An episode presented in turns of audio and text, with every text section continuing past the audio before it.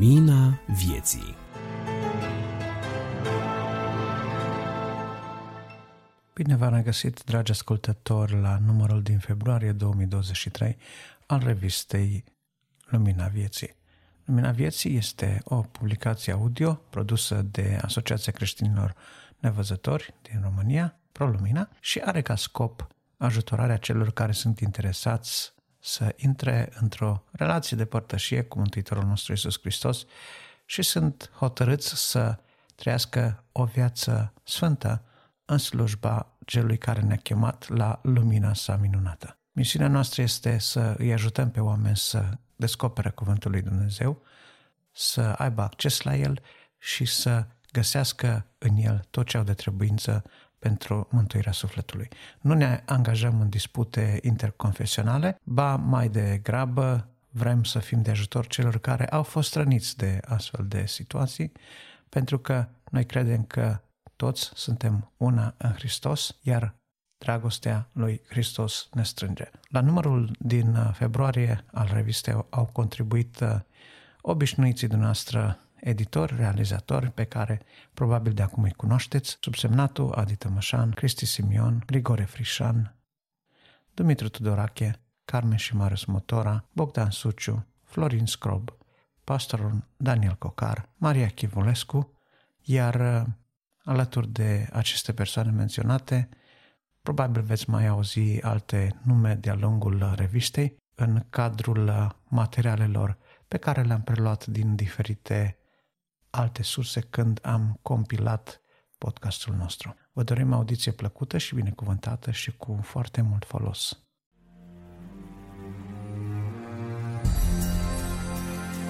Editorial Bine v-am regăsit, dragi prieteni. Adi Tămășan de data aceasta la editorial. Mi-am propus să vă împărtășesc câteva gânduri pe care le-am adunat la oaltă din vreo câteva locuri din Sfânta Scriptură la care am să mă refer, așa că pentru început o să vă invit înainte de a asculta poate acest mesaj al meu să puneți puțină pauză și să citiți 2 Timotei capitolul 1 și primele versete din uh, Deuteronomul de la capitolul 4, pentru că ele vor sta la baza a ceea ce vreau să împărtășesc cu dumneavoastră. Am adunat toate aceste gânduri sub uh, un titlu care l-am uh, formulat cam așa. Ce este omul și cine este Dumnezeu? Am întrebarea cine este Dumnezeu este una la care oamenii încearcă să răspundă și definiția lui Dumnezeu este dezbătută și răzdezbătută și Uh, pusă la oaltă de oameni de-a lungul istoriei și nu știu dacă astăzi voi reuși într-un fel să fiu destul de cuprinzător în a-L defini pe Dumnezeu, pentru că nu poate fi definit Dumnezeu. Dumnezeu este atât de mare și atât de cuprinzător și atât de variat în același timp și atât de deosebit în același timp încât uh, cuvintele sunt prea sărace să-L descrie, dacă vreți. Dumnezeul nostru este un Dumnezeu unic, în primul și în primul rând, este un Dumnezeu puternic, este un Dumnezeu etern, este un Dumnezeu care iubește omul și este un Dumnezeu care iubește și a iubit atât de mult făptura umană, încât a fost gata să își dea unicul fiu la moarte de dragul acestei făpturi care este omul. Scritorul epistolei către evrei se întreabă, preluând de fapt un uh, verset din Cartea Psalmilor, se întreabă, să zică, ce este omul ca să te gândești la el? Evrei 2. L-ai făcut pentru puțină vreme mai pe jos de îngeri, l-ai încununat cu slavă și cu cinste, toate le-ai supus, le-ai pus sub picioarele lui. Însă dacă ne uităm mai departe în capitolul 2, vedem că scriitorul epistolei către evrei menționează faptul că, totuși, în clipa de față nu vedem că toate ar fi supuse. Însă, Dumnezeu i-a supus omului un număr de lucruri, îi va supune un număr de lucruri și încă mai mult, pentru cei mântuiți, pentru mântuiții Domnului, are o cinste.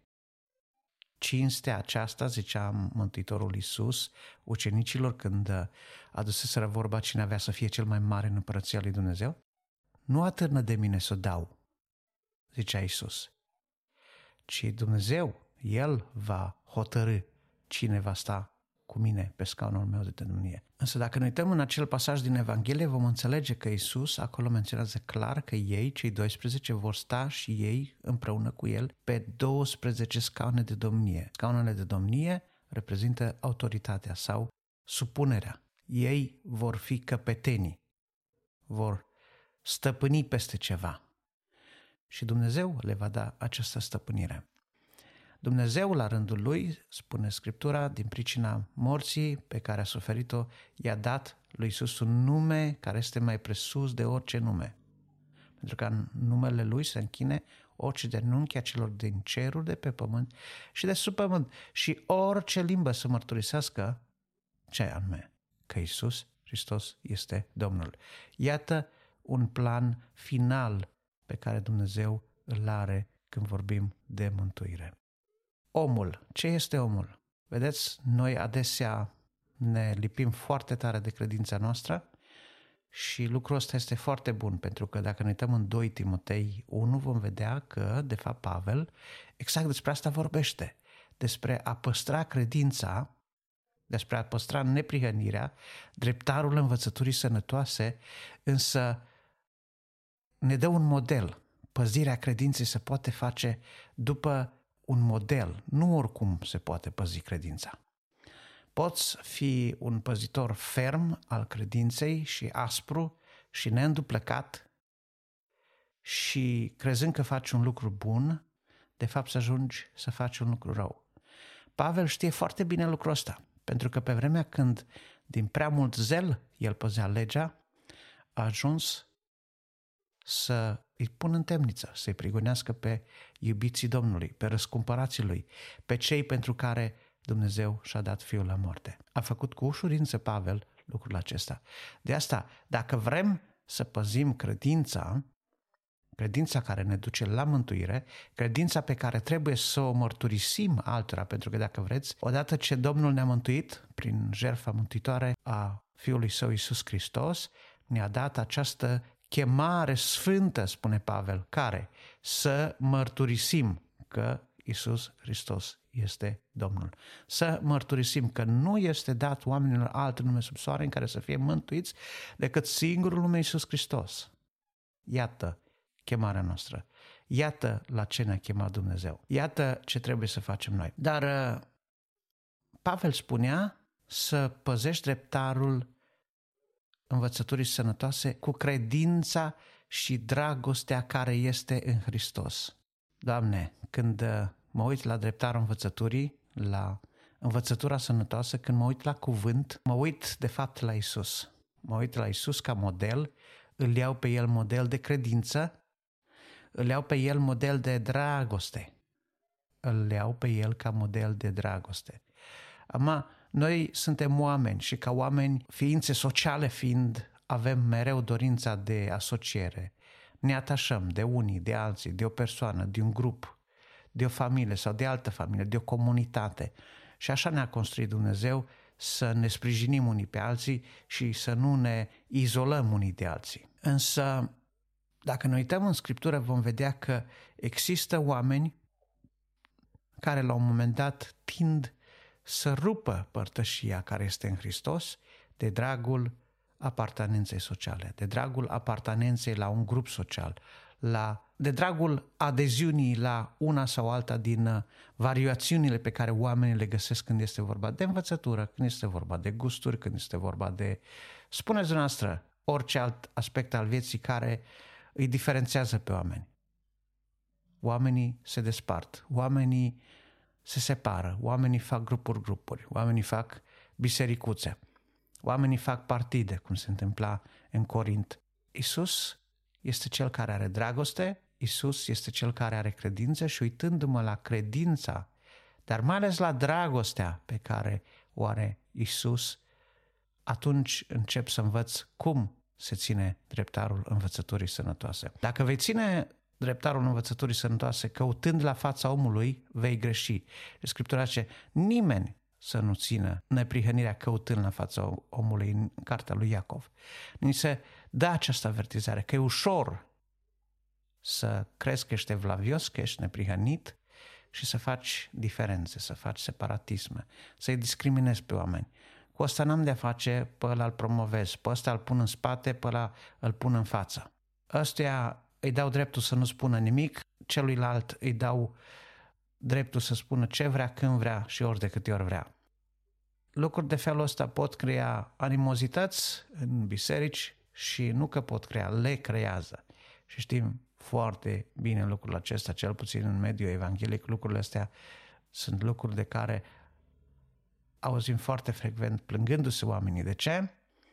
Suntem ființe sociale, avem emoții, avem ambiții, suntem persoane, suntem indivizi care suntem afectați mai mult sau mai puțin de aceste lucruri. Iar în situații de, de felul acesta trebuie să fim cu băgare de seamă, să nu ne ținem neprihănirea noastră căutând la fața omului. Să fim cu băgare de seamă să ne purtăm cu dragoste și cu blândețe. Dacă unul dintre, dintre voi a căzut deodată în vreo greșeală, zicea apostolul, voi care sunteți duhovnicești să-l ridicați cu Duhul blândeții. Iată, un căzut, unul care a greșit, unul care n-a vegheat, unul care îi pare rău de fapta sau de căderea lui, se întoarce la biserică în loc să fie primit, în loc să fie sprijinit, să, să se reîntoarcă pe calea neprihănirii, este împins afară ca un dinte stricat, este abandonat, este disprețuit, este judecat. Gândiți-vă în ce situație imposibilă era Pavel după ce s-a convertit. Cel care avea o chemare de la Dumnezeu, să fie apostolul oamenilor, care trebuia să vestească conform profeției dată de Dumnezeu prin Anania, care s-a rugat să-i se deschide lui Pavel ochii. Că el, spunea profeția, va trebui să stea înaintea împăraților și să vestească numele meu, spunea profeția. Iată, înaintea popoarelor, înaintea împăraților și, într-adevăr, Pavel avea să ajungă să stea în fața cezarului, avea să stea să vorbească în fața lui Agripa, lui Festus, a celor mai mari oficialități ale acelor vremuri. Evanghelia avea să ajungă în casa cezarului. De ce? Pentru că un om și-a urmat chemarea, chemarea sfântă pe care a primit-o de la Mântuitorul. Însă, această chemare sfântă, în primă instanță, era foarte ușor să fie împinsă din planul de lucru al bisericii, al mântuirii, dacă vreți, de oameni, chiar de oameni din biserică.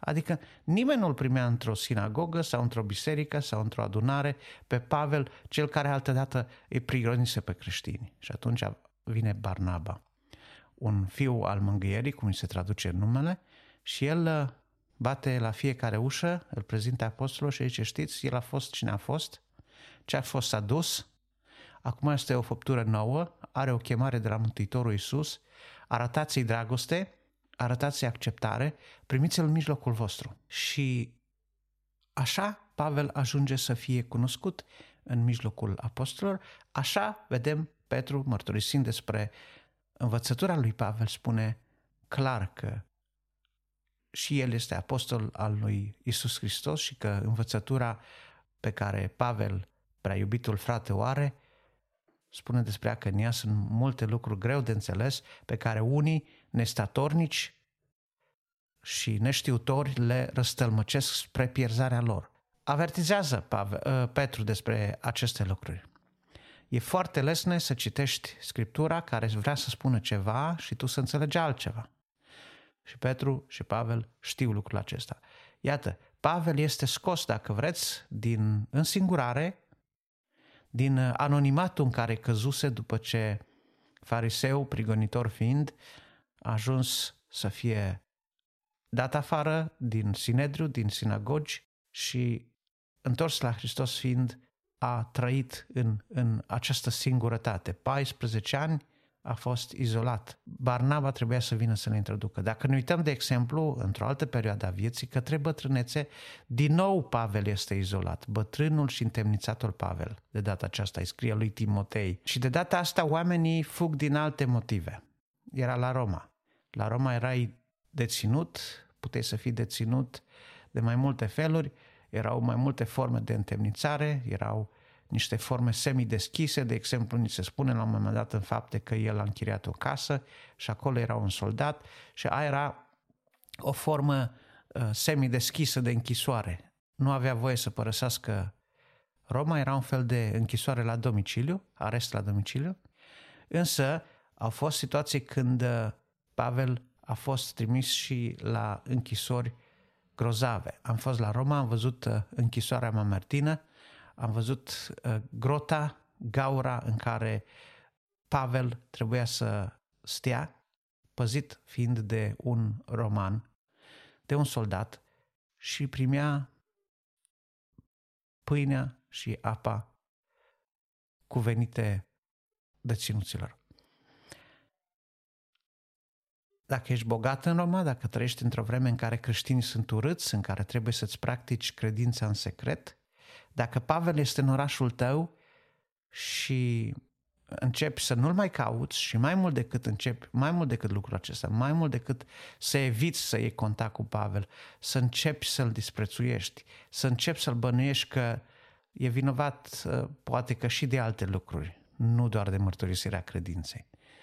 Să înțelegi din lanțurile lui Pavel că s-ar putea să fie acolo pentru alte motive decât pentru Evanghelia. Deja încep să iei distanța de Pavel. Și spune Scriptura că toți m-au părăsit. Și menționează vreo două nume în 2 uh, Timotei, în care s-au dus în Asia. L-au lăsat acolo, Dumnezeu se îndură de tine, rămâi tu cu lanțurile tale. A fost, în schimb, unul singur care când a auzit că a fost Pavel părăsit și că nu mai este nimeni în jurul lui, a zis, nu se poate să lăsăm pe omul lui Dumnezeu, pe slujitorul lui Dumnezeu și a dat fuga repede la Roma și credeți-mă, nu era un lucru ușor să găsești pe cineva în Roma, așa cum nici astăzi nu este ușor să găsești într-un oraș ca București sau ca Londra pe cineva fără o adresă. A bătut toate închisorile, a bătut la toate ușile până și m-a căutat cu multă grijă și m-a găsit. M-a căutat cu multă grijă și m-a găsit. Și el i-a fost mângâiere. El i-a fost mânghiere în lanțurile lui și spune Pavel, nu i-a fost rușine de lanțurile mele. Domnul Iisus nu s-a rușinat cu nimeni. Nu s-a rușinat să stea de vorbă cu femeia de la fântână în Samaria, nu s-a rușinat să stea de vorbă cu Matei, să îl ia în slujba lui, nu s-a rușinat să stea cu Zacheu la masă, nu s-a rușinat să își lase picioarele spălate de o femeie de un caracter îndoialnic, nu s-a rușinat cu toate acestea, nu s-a rușinat cu nimeni. Vine vremea când trebuie să înțelegem că omul este făptura pe care Dumnezeu a creat-o ca să aducă bucurie, să se bucure de ea. Omul a căzut în păcat și spune în Cartea Genezei, la capitolul 6, cu versetul 7, că i-a părut lui Dumnezeu rău că l-a făcut pe om. După câteva sute de ani în care omul a făcut ce este rău, înainte de potopul lui Noe, spune Scriptura că lui Dumnezeu i-a părut rău. Dar Dumnezeu a făcut un plan și a zis, voi salva această specie, specia umană, o voi salva. Îl voi da pe fiul meu și în moartea lui, în învierea lui, voi aduce din nou la ceea ce ar fi trebuit să fie omul pe care l-am făcut. Și pentru că atât de mult a iubit Dumnezeu omul, l-a dat pe singurul său fiu să moară pentru noi, pentru ca oricine crede în el să aibă viață veșnică. Acum, dacă Dumnezeu a iubit omul, dacă Isus a iubit omul, dacă Isus a fost grijuliu cu omul, cine sunt eu să împing omul afară? Cine sunt eu să mă rușinez de oameni? Cine sunt eu să, mă dis- să disprețuiesc omul? Cine sunt eu să împing oamenii afară ca pe un dinte stricat? Cine sunt eu să neprihănirea privind la fața omului? Iată un păcat de care se fac vinovat mulți oameni în ziua de astăzi. Este vremea când trebuie să ne cercetăm viețile și să înțelegem că Dumnezeu nu ne-a dat un duh de frică, ci unul de putere, spune Scriptura în Timotei, de dragoste și de chipzuință. Chipzuință. Chipzuință înseamnă înțelepciune. să stai liniștit, să chipzuiești, să te gândești, inspirat, călăuzit de Duhul lui Dumnezeu, ce este mai bine să faci și așa să faci. Nu-ți fie frică că acel om care a căzut deodată îți va spurca biserica, îți va mușca cuvântul, îți va deforma cuvântul. Dumnezeu știe să păstreze ce ai încredințat. Încredințează-i sufletul tău, încredințează suflete celor din grija ta, din familia ta, lui Dumnezeu și El știe să aibă grijă de ce ai încredințat. Este vremea când trebuie să înțelegem că cine se teme, cine cu e frică, încă nu l-a cunoscut pe Dumnezeu. Încă nu are Duhul lui Dumnezeu în el. De ce ți este frică? Îți este frică de diavolul? Să-ți fie frică. Să-ți fie frică pentru că te poate trage în păcat, iar firea ta slabă, carnea ta slabă, dacă te trage în păcat, spune Scriptura că trebuie să, să fie disciplinată. Dar se presupune că dacă îl iubești pe Dumnezeu și cauți mântuirea, ai învățat că noi nu mai avem de luptat împotriva cărnii și a sângelui, da? ci împotriva unei lumi spirituale. Iar această lume spirituală este o lume în care nu ai ce căuta și nu poți face față de niciun fel decât dacă ai în tine Duhul lui Dumnezeu. Un Duh de putere, un Duh cu care răzbești în lupta spirituală, un Duh care te-a înveșmântat cu armură duhovnicească. Vei merge înainte, vei merge înainte. De aceea nu te teme. Fii plin de încredere, fii plin de încredere. Avem o făgăduință. Nu degeaba așa dat Iisus. În cartea Romani ni se dă un verset care este atât de plin de nădejde și de speranță, ce dacă nu a cruțat El pe Fiul Său, pe singurul Său Fiu și l-a dat la moarte pentru păcatele voastre, ce cum nu vă va da împreună cu Hristos toate lucrurile? Ce ai mai vrea să ai dincolo de Hristos? Nu te mulțumește Hristos? Nu e destul Hristos? Ai putea să ceri și să pretinzi de la Dumnezeu altceva decât pe Hristos? Iată, lucruri, stări la care nu știu câte vreme am stat jos să ne gândim, liniștiți, da? Conduc de dragoste și de chipzuință. Uitați-vă la dragostea cu care ne-a iubit Hristos. Uitați-vă că s-a dat la moarte pentru noi. Uitați-vă că l-a ridicat pe cel căzut.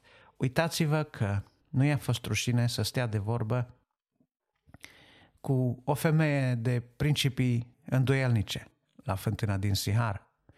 Uitați-vă că nu a ezitat să stea de vorbă cu farisei, cu cărturari, cu cei ce îi doreau moartea. A stat de vorbă și cu Irod. Până la urmă a stat de vorbă și cu Pilat, care credea că are vreo putere asupra lui Isus, care credea că are drept de viață și de moarte asupra celui care el însuși era viața, viața și încă viața veșnică. El este Isus, El este Dumnezeu, noi suntem oameni. Suntem iubiți de El și dacă suntem iubiți de El, să iubim și să ne iubim unii pe alții cu dragostea cu care El ne-a iubit. Să ne primim, să ne acceptăm, să ne sprijinim unii pe alții. Dacă dragostea lui Hristos ne strânge, cum ne spune Scriptura, apoi haideți să fim strânși. Haideți atunci să fim la oaltă, haideți să fim într-o părtășie. Ni se spune despre suferințe pentru mărturisirea lui Isus Hristos. Cum stai cu mărturisirea lui Hristos?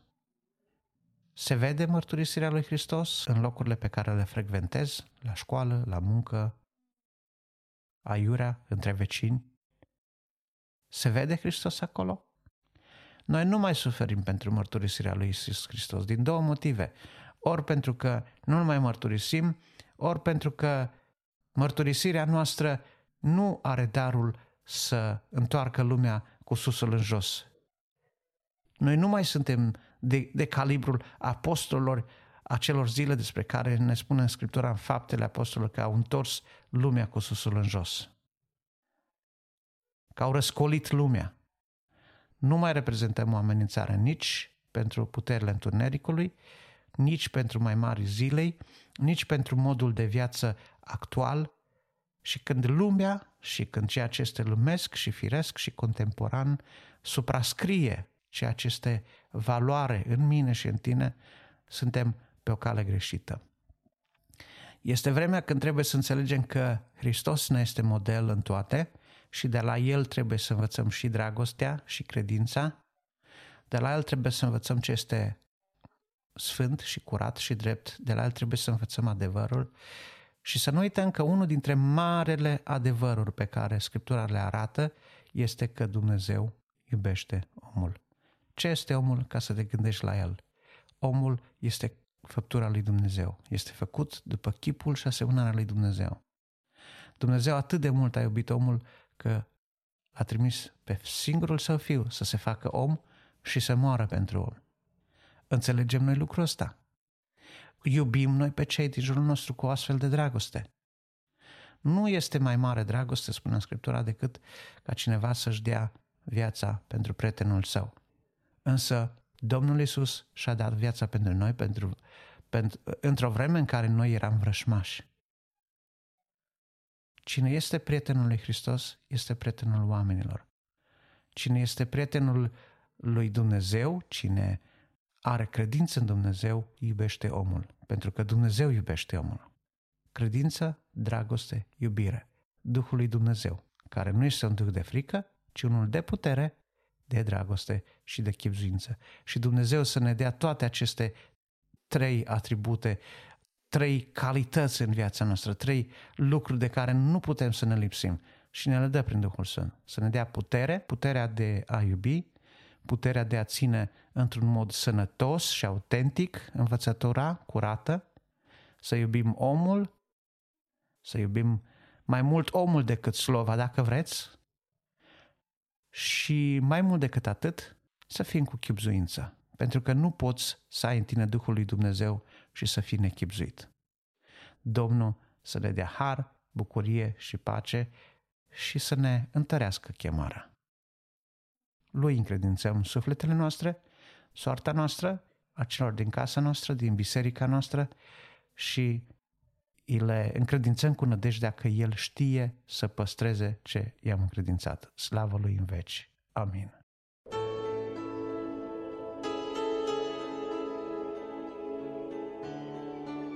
Vestea bună Pace tuturor! Numele meu este Florin Scrob și cu ajutorul lui Dumnezeu doresc să vă împărtășesc un mesaj pe care l-am intitulat Lucruri Noi. Dar mai întâi de toate, dați-mi voie să dau citire unui text din Sfânta Scriptură, mai exact, o să citesc două versete care se găsesc în Isaia, capitolul 43, de la versetele 18 la 19, unde cuvântul lui Dumnezeu spune așa. Nu vă mai gândiți la ce a fost mai înainte și nu vă mai uitați la cele vechi. Iată, voi face ceva nou și gata să se întâmple. Să nu-l cunoașteți voi oare? Voi face un drum în pustie și râuri în locuri secetoase. Amin. Sunt versete foarte frumoase și sunt versete de încurajare, atât pentru poporul Israel, cât și pentru noi. Și Dumnezeu își arată dragostea față de noi prin multe modalități. Și unul din aceste modalități este și acesta că Dumnezeu face lucruri noi în viețile oamenilor. Însă Dumnezeu nu se oprește aici. El face lucrurile noi și continuă să le facă uh, tot mai bune. Și El dorește să revigoreze suflete. El dorește ca să învioreze suflete. Și în pasajul pe care tocmai l-am lecturat, observăm speranța. Și Dumnezeu a făcut și a împlinit aceste lucruri în viața poporului Israel trimițându-L pe Domnul nostru Isus Hristos. Bineînțeles, El a făcut lucruri noi.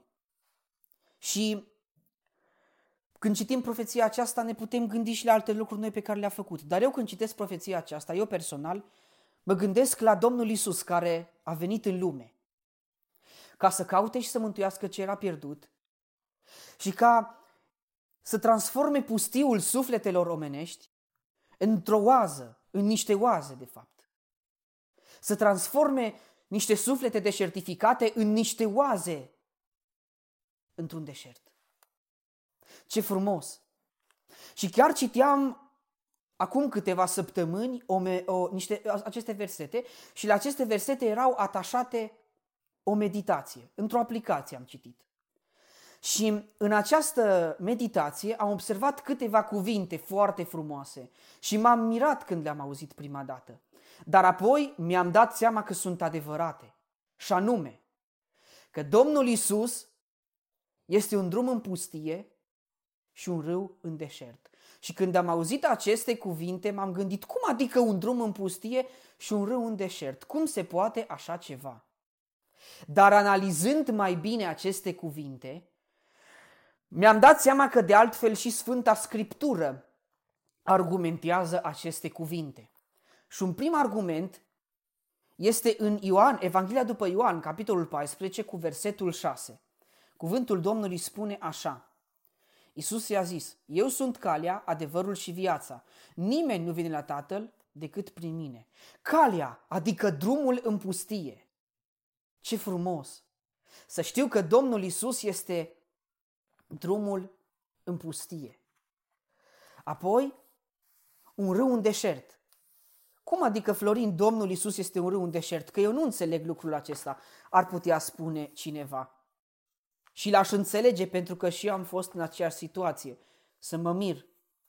Dar când uh, am citit această meditație și m-am mirat, și când am citit apoi cuvântul lui Dumnezeu și când am căutat, Dumnezeu m-a călăuzit și am dat peste un alt verset care argumentează că Domnul Isus este un râu în deșert. Și anume Ioan, capitol, Evanghelia după Ioan, capitolul 6, de la versetul 35, unde cuvântul Domnului spune așa. Ioan 6 cu 35. Eu sunt pâinea vieții. Cine vine la mine nu va flămânzi niciodată și cine crede în mine nu va înseta niciodată. Ce frumos! Nu va înseta niciodată un râu în deșert. Când mergi într-un deșert, nu? Ești însetat, nu? Pentru că la un moment dat nu mai vezi apa, dar dintr-o dată să vezi o oază, un râu și îți adăpi setea la acest râu, nu? Te gândești, uai, ce bine! Așa și Domnul Isus, numai că diferența știți care este? Că Domnul Isus este apa vieții și această apă, dacă o bem, nu ne va mai fi sete. Și vorbim din punct de vedere spiritual. Dacă bem dintr-o apă normală ne este sete, dar dacă bem din apa vieții, niciodată nu o să ne mai fie sete. Și chiar dacă avem impresia că ne este sete, dar dacă bem din nou și uh, ne simțim revigorați, nu ne va mai fi sete. Apoi dați-mi voie să dau citire unor, unor altor versete, tot în Evanghelia după Ioan, dar de data aceasta capitolul 7, de la versetele 37 la 38. Și subtitlul este unul foarte sugestiv, Isus, apa vieții, subtitlul pasajului. Versete, Ioan 7, versetele 37-38. În ziua de pe urmă, care era ziua cea mare a praznicului, Isus a stat în picioare și a strigat. Dacă însetează cineva, să vină la mine și să bea. Cine crede în mine, din inima lui vor curge râuri de apă vie, cum zice Scriptura.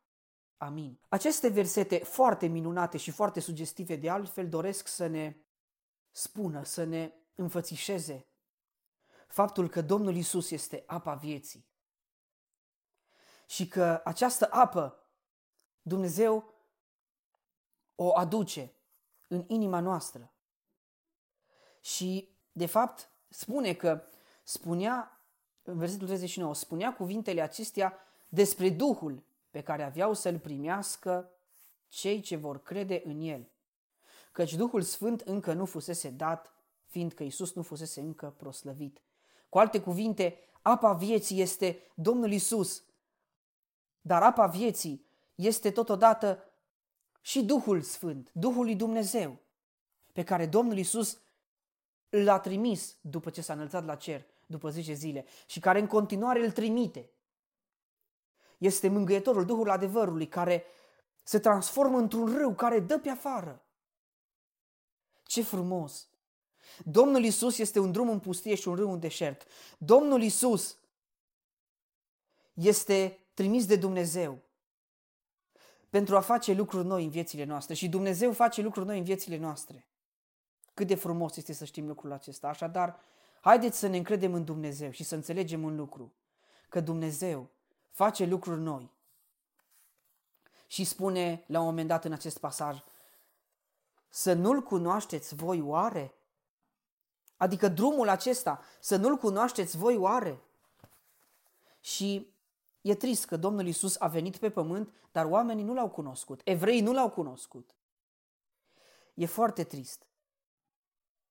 Și e bine ca să înțelegem că Dumnezeu ne creează oportunități. Dumnezeu ne dă oportunități, ne scoate oportunități în cale, însă noi trebuie să le observăm și Dumnezeu să ne dea înțelepciune să observăm lucrurile, oportunitățile pe care El le aduce în viețile noastre și de asemenea Dumnezeu să ne dea înțelepciune să observăm lucrurile noi pe care le face, El le face în viețile noastre. Fiți binecuvântați și Dumnezeu să fie slăvit și binecuvântat în veci. Amin.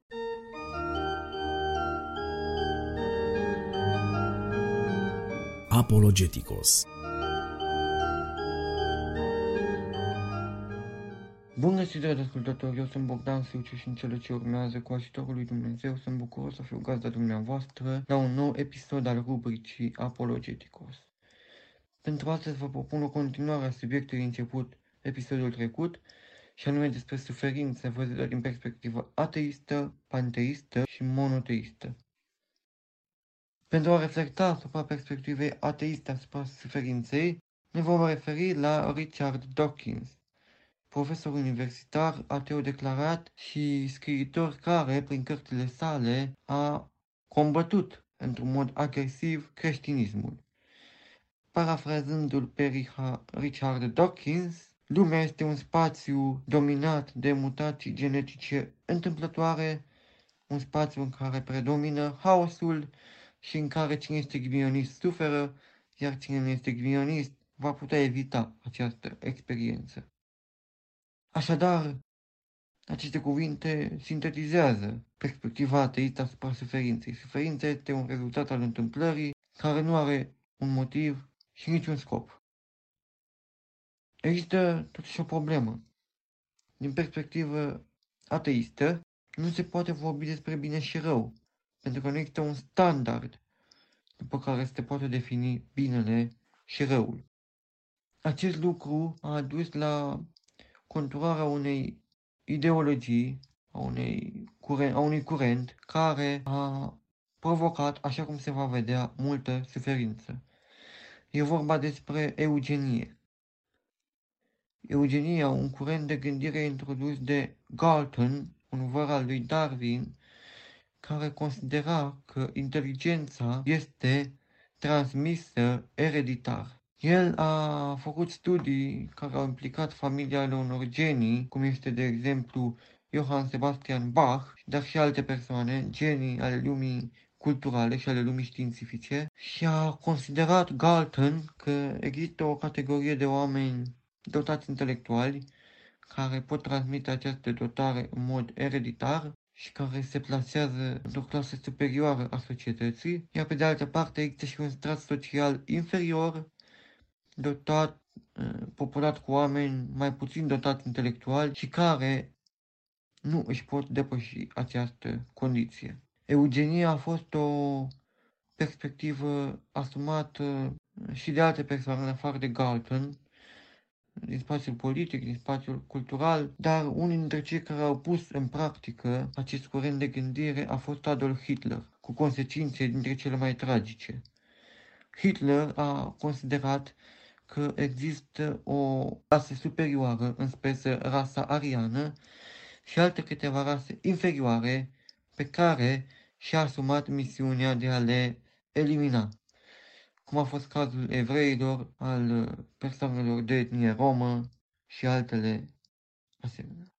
Acestea ar fi câteva cuvinte despre viziunea ateistă asupra suferinței. Deci, sumarizăm, din punct de vedere ateist, suferința nu are un scop, nu are un sens, nu are un motiv, este un rezultat al haosului, al întâmplării. O astfel de perspectivă implică și incapacitatea de a defini lumea în termeni de bine și rău, ceea ce a permis dezvoltarea unui curent de gândire care, pe termen lung, a produs multă suferință, mult rău, punem noi. Vorbim în cele ce urmează despre viziunea panteistă. Punct de vedere panteist, un concept de bază este cel de yin și yang, care în esență ne vorbește despre un principiu al polarității. Așa cum uh, încearcă de altfel să ni se spună de multe ori zilele noastre faptul că lucrurile sunt bipolare. Există o parte pozitivă și o parte negativă. Nu există un bine absolut sau un rău absolut. O altă idee este aceea că lumea în care noi trăim este o, o iluzie. Omul trăiește într-o, într-o iluzie, cu experiențele pe care le trăiește, cu trăirile sale, cu emoțiile, cu gândurile sale. De asemenea, un alt concept panteist uh, de bază este cel al reîncarnării.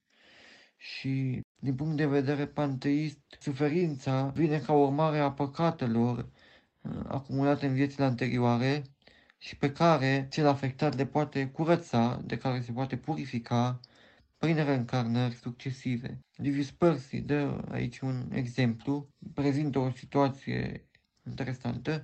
Maica Teresa, care a avut o misiune deosebit de puternică în India, i-a ajutat pe oamenii săraci, pe oamenii aflați în suferință de acolo.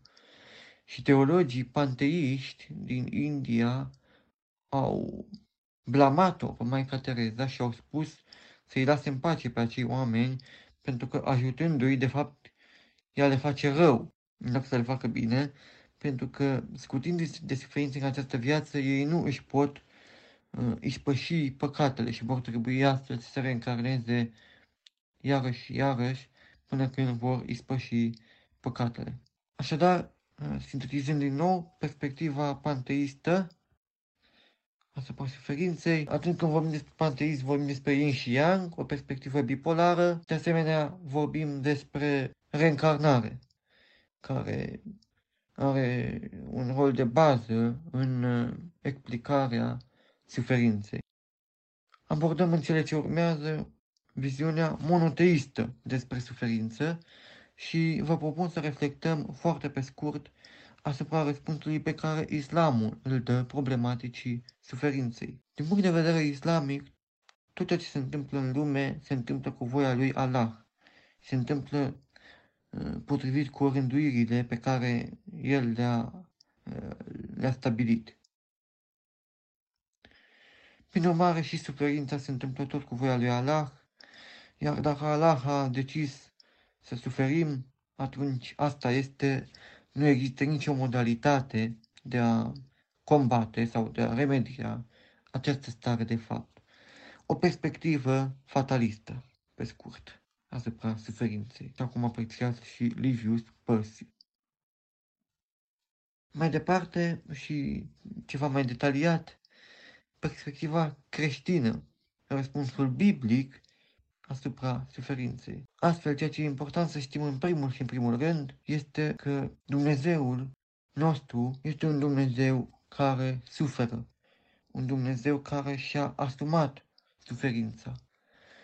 Și în acest sens este de menționat capitolul 53 al cărții Isaia, un capitol prin excelență mesianic, care profețește foarte detaliat venirea Domnului Isus, misiunea asta, moartea și învierea și acolo Domnul Isus este numit om al durerii și obișnuit cu suferința. Așadar, Domnul Isus și-a asumat umanitatea și a asumat implicit suferința. Prin urmare, atunci când noi ne rugăm către Domnul și îi cerem ajutor în durerile noastre, el ne este alături și ne ajută ca unul care știe ce este suferința. Acum, există două întrebări pe care oamenii și le pun frecvent. De ce există suferința, în primul rând, și în al doilea rând, din moment ce Dumnezeu spunem că este bun, ar fi putut El să creeze o lume fără suferință? Și de ce a, a îngăduit suferința, fiind bun? Începem cu prima întrebare. De ce există suferința? Cred că există un răspuns general și unul specific. Din punct de vedere general, putem spune că suferința este un rezultat al păcatului. Păcatul care a intrat în lume prin neascultare și care a proliferat și a ajuns până zilele noastre, fiind însoțit, iată, și de suferință. Din punct de vedere specific, putem spune că Dumnezeu îngăduie suferința în viața fiecăruia dintre noi cu un anumit scop. Dumnezeu are un plan pentru viețile fiecăruia dintre noi, iar suferința are și ea un loc în acest plan. Și Aș veni aici cu două exemple în atenția dumneavoastră, unul biblic, iar altul din zilele noastre. Un exemplu biblic este cel din Evanghelia de pe Ioan, capitolul 9, acolo unde ucenicii îl întreabă pe Domnul Isus despre un orb. Cine a păcătuit încât acesta nu s-a născut orb? El sau părinții lui? Vedem cum suferința este asociată cu o urmare a păcatului, o pedeapsă. Iar Domnul Isus dă un răspuns surprinzător și spune, nu a păcătuit nici el, nici părinții lui, și acest om s-a născut orb ca să se arate prin el slava lui Dumnezeu. Și știm ce s-a întâmplat, Domnul Isus l-a vindecat pe acel orb, acel orb a ajuns să dea mărturie despre Domnul Isus, iar povestea lui are ecou, iată, și două milenii mai târziu în zilele noastre. Probabil că părinții lui la vremea respectivă și orbul însuși nu a avut o explicație la timpul acela pentru care suferă această, această experiență a orbirii. Dar s-a văzut cum, pe termen lung, această situație, deși provocatoare de suferință, a avut totuși o finalitate, a avut o semnificație deosebit de importantă, deosebit de înaltă în planul mare al lui Dumnezeu. Exemplul din zilele noastre la care vreau să mă refer este dat de Livius Percy. Livius Percy a avut un băiat, Jonathan. Jonathan, din păcate, a primit un diagnostic, a fost diagnosticat cu o afecțiune genetică foarte rară, iar speranța sa de viață era foarte scurtă, de ordinul săptămânilor, cel mult de ordinul câteva luni șase luni, dacă rețin corect. Așa cum au preconizat medicii, Jonathan a murit și desigur că această experiență a fost cauzatoare de multă suferință în întreaga familie. Dar, ceea ce a observat Livius Percy, faptul că experiența suferinței l-a făcut și i-a făcut atât pe dumnealui cât și pe soția sa mai sensibili la suferințele altor părinți care au trecut prin, prin dureri asemănătoare și au putut să-i întărească pe părinți, să fie o binecuvântare și un sprijin pentru ei. Tot Livius Percy dă exemplul unei fete care la fel s-a născut cu o boală, o afecțiune rară, care a cauzat paralizie, dacă rețin corect, de la gât în jos, și cu toată suferința, părinții s-au mobilizat, au sprijinit pe această fată și ulterior și-au dat seama că e nevoie de o lucrare pentru persoanele cu dizabilități aflate într-o asemenea situație. Fata aceasta l-a primit pe Domnul în viața ei, a fost puse bazele unei fundații care a lucrat în sprijinul altor persoane cu, cu dizabilități. Fata aceasta de care povestesc a studiat, a absolvit o facultate, în cele din urmă, la vârsta de 26 de ani, parfait pe să rețin corect, 26-27 de ani, a plecat la Domnul în cele din urmă, dar totuși, deși a trăit o viață scurtă, o viață marcată de suferință, totuși ea a avut un impact deosebit, atât pentru părinții ei, cât și pentru alți oameni. A fost o binecuvântare pentru, pentru ei. Ceea ce vreau să ilustrez prin toate aceste exemple, faptul că Dumnezeu lucrează în moduri pe care noi nu le înțelegem la, la momentul la care trecem prin suferință, dar atunci când îl primim pe Domnul în viața noastră și când trecem prin suferință împreună cu El, suferința noastră are și o finalitate, are și un scop, o semnificație. Apoi, ar fi putut exista o lume fără suferință? Noi știm că Dumnezeu este tot puternic și că El poate să facă tot ce vrea. De Livius Pers un exemplu simpatic, aș spune, cum ar fi dacă un hoț, atunci când fură, Dumnezeu i-ar paraliza mâna, când o bagă în buzunarul celui pe care vrea să-l jefuiască și nu ar putea să-ți mai retragă mâna până nu spune îmi pare rău, trebuie să mă pocăiesc, nu o să mai fac asta. Dumnezeu sigur ar putea să facă un asemenea lucru, dar atunci lumea noastră ar fi o, un, o lume de roboți, o lume în care fiecare am reacționat cumva la comandă. Ori nu acesta este scopul pe care Dumnezeu îl are cu noi. Dumnezeu ne-a creat din iubire și pentru iubire, pentru a fi iubit de El și pentru a-L iubi pe El. Și fiind după chipul și asemănarea lui Dumnezeu, Dumnezeu ne-a creat și cu libertate. O libertate pe care noi o putem folosi spre bine sau spre rău. Iar faptul că noi am ales orientăm această libertate spre rău, a făcut posibilă suferința, iar Dumnezeu, în virtutea liberului arbitru, a îngăduit acest lucru, nu, nu ne-a oprit, dar totuși El ne este alături în suferință și cu toate că El nu și-a dorit suferința pentru noi, totuși o folosește spre binele nostru, așa cum am ilustrat și mai înainte. Și cred că aici se potrivește acel verset, dacă nu greșesc, din cartea Cântarea Cântărilor, fiecare lucru Dumnezeu îl face frumos la vremea Lui. Acesta ar fi foarte, foarte pe scurt, foarte general, câteva gânduri despre suferință. E un subiect vast, un subiect despre care se pot vorbi multe lucruri. S-a scris foarte mult, s-a vorbit foarte mult. Eu vă recomand pentru informații suplimentare să-l urmăriți pe Livius Percy. Există un canal de YouTube foarte bun, apologetică creștină, și acolo Livius Percy are un ciclu de trei conferințe în care abordează mult mai detaliat, mult mai structurat problematica aceasta a suferinței, a răului.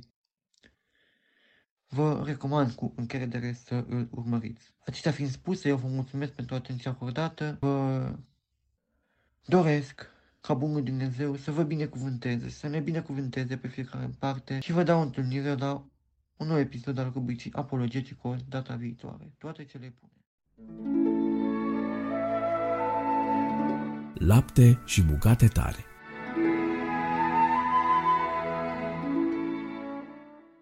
Vă salut pe toți cu tot respectul. Bine ați revenit la atelierul lui Dumnezeu. În alte cuvinte, bine ați venit la atelierul de reparat oameni. Transfigurări ale iubirii. În splendidul și uriașul imperiu roman al lui Iulius Cezar și Octavian Augustus, mila, răbdarea, umilința și dragostea, aceste elevate virtuți creștine erau considerate slăbiciuni.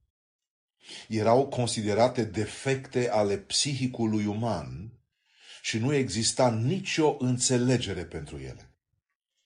Dacă cineva le propunea sau mai grav le experimenta și deci le deținea, era privit ca slab și deviat de la normele timpului. Pe de altă parte, forța, violența, cruzimea erau considerate virtuți, dar și normale și mai ales necesare. Interesele Imperiului se credea în vremea aceea cerea manifestarea acestor uh, virtuți în ghilimele, uh, forța, violența, cruzimea, doar era imperiul de fier. Era imperiul în care era vai de cei învinși. Așa se explică arenele romane pline de cruzime, de sadism, uh, de sânge, de violență, de circ, de moarte și de aplauze. Însă tocmai în acest imperiu s-a născut Isus Hristos. Tocmai în acest imperiu s-a născut biserica lui Isus Hristos. Tocmai acest imperiu violent și războinic a fost ales de Dumnezeu drept leagăn al mișcării creștine, al fenomenului creștin, al iubirii creștine.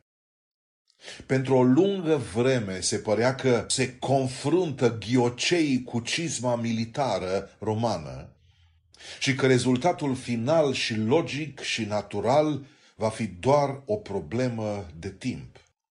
Cizma romano-latină părea invincibilă, dar când s-a ridicat ceața și a strălucit din nou soarele, victoria a fost a ghioceilor. Nero s-a dus ca o buturugă pe apă. Dioclețian la fel, Dacius și el, toți. Imperiul roman a plecat. Dar Imperiul lui Hristos a rămas în picioare până azi. Deși o lupoaică fată câțiva pui pe an și o oaie face doar un miel pe an, Ghici ce se vede deseori pe câmpiile și pe dealuri, dealurile României și nu numai. Știți ce se vede și ce se văd? Turmele de oi. Deși lupii au colți care sfâșie, iar oile au dinți care doar rumegă iarbă, fără să poată sfâșia, totuși oile au învins și sunt mult mai multe decât lupii. Răspunsul este unul singur. Păstorul, marele nostru păstor Isus Hristos. Tertulian a fost absolut corect când l-a informat pe împăratul filozof Marc Aurelius, zicându-i majestate, sângele martirilor e sămânța creștinilor. Știți la ce concluzie am ajuns? Dragostea a triumfat și în casa criminalului. Dragostea a triumfat în casa cezarului, a zbirului, a răului. Frați și surori, doamnelor și domnilor, să nu iubim selectiv. Iisus n-a iubit selectiv, ci a iubit inclusiv, i-a iubit pe toți oamenii. Orice dar bun și desăvârșit ni se dă de sus. Și iată o chestiune superbă. Din fabrica lui Dumnezeu ne sunt expediate numai darurile desăvârșite. Domnul nu face rebuturi și nici nu ne trimite daruri defecte sau daruri expirate. Între darurile bune este inclusă însă și dragostea, dragostea agape care este cea mai valoroasă dintre toate.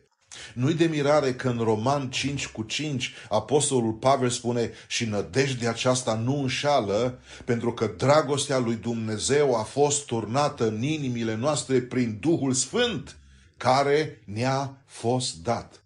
Deci, orice dar bun și desăvârșit din împărăția lui Dumnezeu își are originea în moartea ispășitoare a lui Isus Hristos. Dumnezeu ne acceptă pe noi oamenii datorită iubirii care s-a jerfit, adică a iubirii Fiului Său, Isus Hristos. V-a trecut prin minte vreodată că vom avea colegi de paradis, dar nu orice colegi? Sunt sigur că nu o să ai nimic împotriva colegilor tăi de paradis. Ba, chiar cred că te vei socoti privilegiat să-i poți iubi pe cei pe care însuși Isus Hristos îi iubește și îi iubește o veșnicie întreagă. Te rog însă nu uita că Isus îi iubește chiar și pe cei ce sunt pe lista ta neagră acum. El s-a rugat și s-a frânt și pentru oamenii de care ție nu-ți place. Sângele lui Isus vrea să ajungă și pe lista ta, să bagi asta bine la cap. Sângele lui Isus vrea să schimbe culoarea listei tale. Vrea să o facă albă ca zăpada. Nu uita că și ei sunt frații tăi, ăia de care nu-ți place ție aproape deloc. Nu vrei nici să auzi despre ei, nu vrei nici să-i vezi, nu vrei nici să-i asculți. Însă nu uita, din nou, ei sunt frații tăi pentru care a murit însuși Domnul Hristos, slavă Lui. Dar dacă tu iubești selectiv, adică numai pe cei ce te iubesc ei, cei neiubiți de tine rămân totuși frații lui Hristos, indiferent de opinia ta despre ei, indiferent de faptul că îți place sau nu-ți place de ei. Dragul meu, transfigurările iubirii sunt cele mai valoroase în viața ta. În imperiul unde Hristos e rege, domnește dragostea agape, care a fost revărsată prin Duhul Sfânt în inima fiecărui creștin născut din nou. Da, ai auzit corect. Dragostea lui Dumnezeu este revărsată prin Duhul Sfânt în inima fiecărui creștin născut din nou cu adevărat. Transformările iubirii sunt norma normală în împărăția sau în, în, în imperiul lui Dumnezeu. Fii atent în concluzie. Dacă dragostea lui Dumnezeu nu te transformă ca să iubești chiar și pe cei de care nu-ți place, înseamnă că nu-i dragostea lui Dumnezeu în inima ta, înseamnă că ai acolo ceai sau apă chioară. Înseamnă că ai religie fără Dumnezeu și ca atare e lipsită de putere. Dragostea agape te transformă, te transfigurează, te schimbă. În Imperiul lui Hristos, forța care conduce, dar și norma care se impune este dragostea agape. Tu ai fost transfigurat de dragostea lui Hristos? Tu ai fost umplut de Duhul Sfânt, care înseamnă dragostea lui Dumnezeu în inima ta? Nu uita, dragostea dintre toate este cea mai mare și pe pământ și în inima unui creștin, pentru că Dumnezeu este dragoste, slavă Lui. Amin. Profunzimi.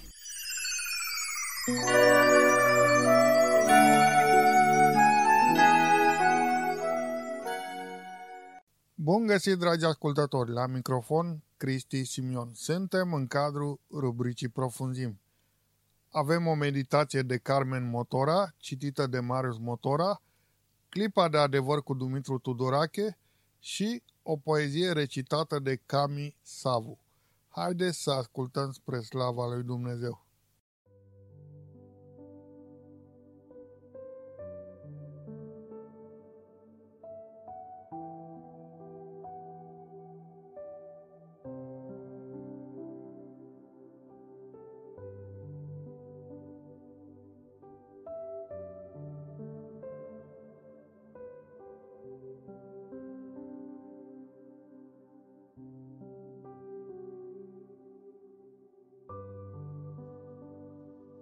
Lasă-ți dușmanii în grija lui Dumnezeu.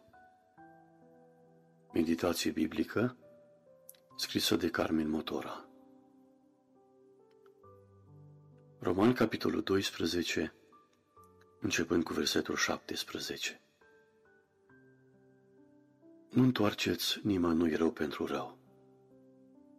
Urmăriți ce este bine înaintea tuturor oamenilor dacă este cu putință, întrucât atârnă de voi, trăiți în pace cu toți oamenii. Preiubiților, nu vă răzbunați singuri, ci lăsați să se răzbune mânia lui Dumnezeu, căci este scris, răzbunarea este a mea, eu voi răsplăti, zice Domnul. Din potrivă, dacă este foame vrășmașului tău, dă să mănânce. Dacă este sete, dă să bea. Căci dacă vei face astfel, vei grămădi cărbuni aprinși pe capul lui. Nu te lăsa birui de rău, ci biruiește răul prin bine. Să nu crezi că nu ai dușmani. Unii se declară pe față, alții te îmbată cu vorbe dulci, iar unii sunt șerpi înfocați, ascunși în blănițe de oaie. Ar vrea să behăie, dar când colo săsăitul de șarpe îi dă de gol. Dușmanii sunt întruchiparea dușmanului nostru și vor fi cât timp există dușmanul lumii și al lui Dumnezeu. Că avem dușmani e sigur. Și mai sigur e că dușmanii noștri produc mânia lui Dumnezeu. Iar mânia asta se răzbună. Nu noi trebuie să ne răzbunăm. Tatăl nostru are ac pentru fiecare cojoc. Așa îl onorăm pe Tata, lăsând dușmanii noștri în grija Lui. Însă, totuși, noi ce putem face? Spre exemplu, ne îndeamnă Scriptura să grămădim cărbuni aprinși. Unde? Tocmai pe capul lor. Cărbuni aprinși ard. Fierbințeala lor pătrunde locul unde sunt puși. Pe capul dușmanilor, arzând, vor pătrunde în mintea și gândurile lor. Toată ziua se vor gândi la grămădirea noastră. Cărbunii le vor înfierbânta mintea, dar și inima rece ca piatra. Spre exemplu, Biblia ne mai învață să dăm apă dușmanului nostru. Dă-i pâine proaspătă, dă-i bucurie și blândețe, dă-i veselire din împărăție, dă-i bucățele de cer în loc de ură, frânturi de împărăție în loc de răzbunare. Cărbunii din împărăție îi vor aprinde pe dinăuntru. Îi vor face să suspine după iz de împărăție.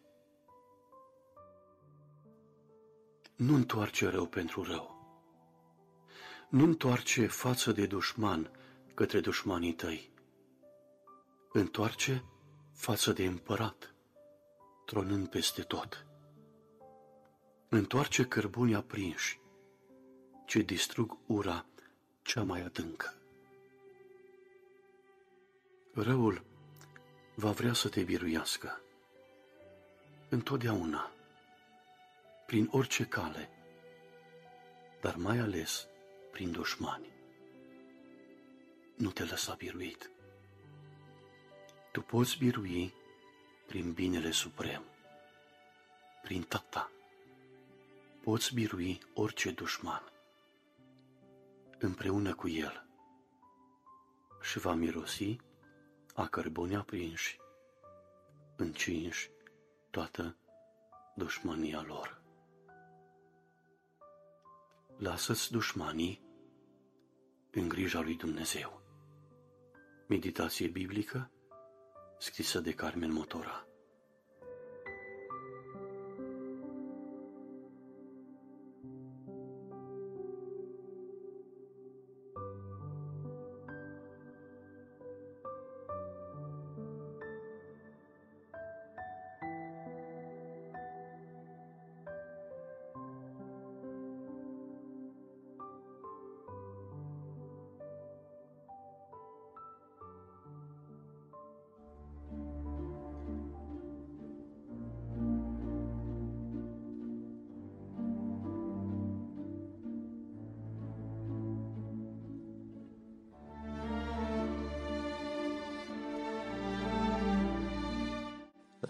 În rubrica cu care v-am obișnuit, clipa de adevăr, năzdăjduiesc să reușesc să scot la lumină o frântură din adevăr. Acele lucruri, dacă le cunoaștem, devenim liberi, devenim slobozi. Astăzi aș dori să medităm asupra unor cuvinte spuse de Domnul Hristos. Spunea într-un context că oamenii vor face anumite afirmații, vor spune anumite lucruri de genul uite-l aici, uite-l dincolo, uite-l în cămăruțe ascunse, referindu-se la Domnul Hristos. Și Domnul Hristos a spus să nu-i credeți, căci împărăția lui Dumnezeu este înăuntrul vostru. Nu este într-un anumit loc, nu este în alt loc, ci este înăuntru vostru. Este foarte interesant lucrul acesta. Mi-aduc aminte și de o carte a lui uh, Coelho, în care mesajul principal era că uh, cineva, un om, a plecat în căutarea unui comori. A mers drum lung, a trecut prin uh, peripeții, prin greutăți, s-a dus în locuri depărtate, a cheltuit, a riscat atacuri din partea hoților, din partea răufăcătorilor și până la urmă s-a întors de unde a plecat și a descoperit că ceea ce căuta, adică comoara, era foarte aproape de el. Era în locul unde, unde trăia el, chiar acolo. Așa este și cu împărăția lui Dumnezeu. Avem tendința să o căutăm în afara noastră. Avem tendința să mergem în diverse locuri, doar să găsim comoara, adică pe Domnul Hristos, să găsim împărăția lui Dumnezeu. Dar ea este mult mai aproape, este lăuntrul nostru. Vedeți, înainte să, să venim pe lume, înainte să ne naștem, uh, cu puțin timp înainte să naștem, câteva luni, noi ne găsim un loc atât de bun, atât de perfect, un loc în care ne simțim foarte bine, un loc unde este cald, unde avem tot ce ne trebuie, unde avem parte de mângâiere, de, de iubire, un loc din care n-am mai ieșit și când vine sorocul, da? când vine ziua, suntem aruncați în afară. Suntem aruncați în lume.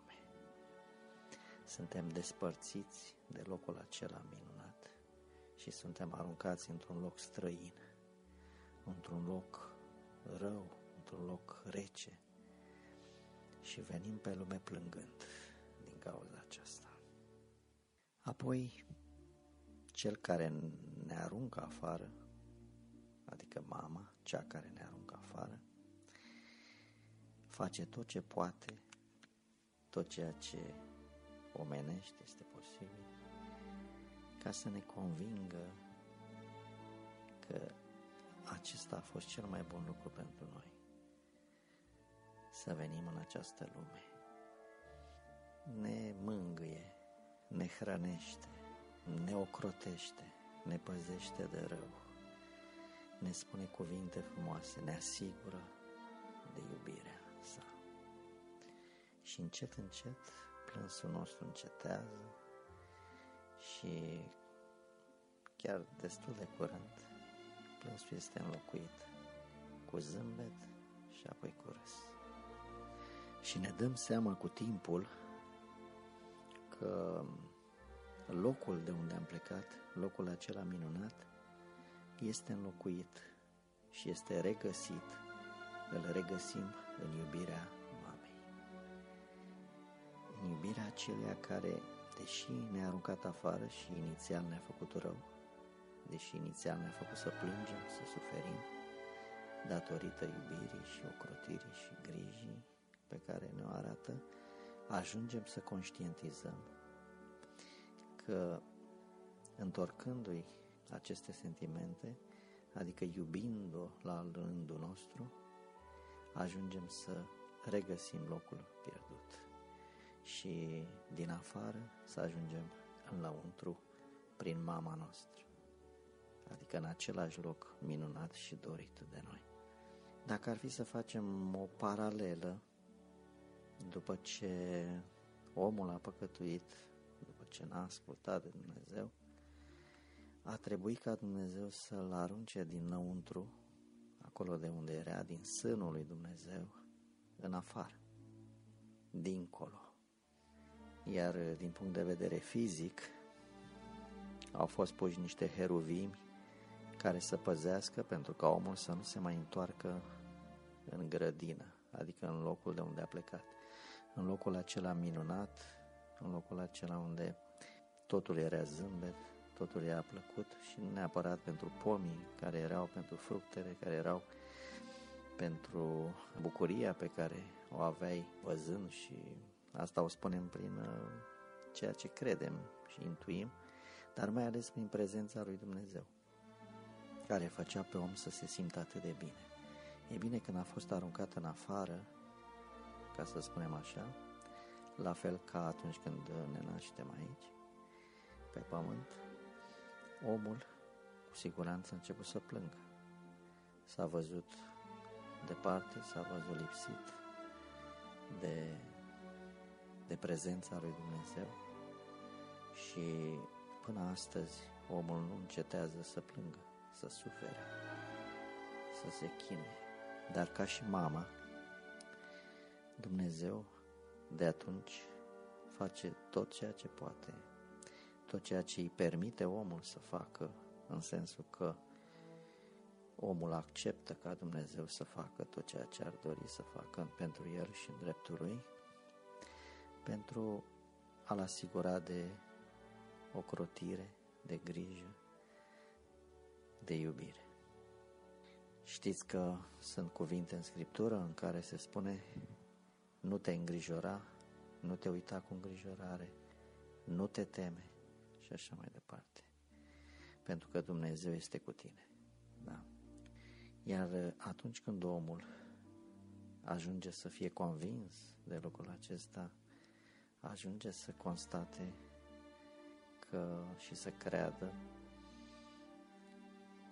că Dumnezeu este cu el, că Dumnezeu este iubire, că nu este lăsat singur și încet, încet ajunge să regăsească locul pierdut acel loc minunat. Și unde putem găsi noi cel mai bine acest loc decât în lăuntul nostru, în urma meditației. Se spune de, despre Domnul Hristos că avea obiceiul să, să se roage mult, nopți întregi. Stătea în meditație și se ruga. Tocmai așa ar trebui să facem și noi. Atunci când suntem singuri cu noi înșine, așa cum spune Scriptura, când te rogi, închide ușa după tine și roagă-te lui Dumnezeu în ascuns. Și Tatăl tău care vede în ascuns îți va răsplăti. Acest în ascuns poate semnifica roagă-te lui Dumnezeu în tine însuți, prin meditație, prin reflexie în sufletul tău.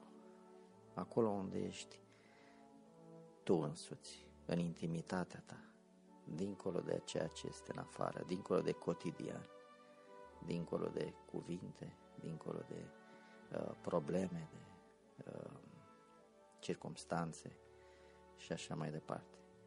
Dacă reușim să ajungem să trăim cât mai mult aceste momente, cu noi înșine, în care să regăsim în lăuntru nostru prezența lui Dumnezeu, care este în noi, fiindcă așa a spus și așa este scris, atunci vom ajunge să avem convingerea, conștiința faptului că am regăsit ceea ce am pierdut, adică locul acela minunat unde este prezența lui Dumnezeu.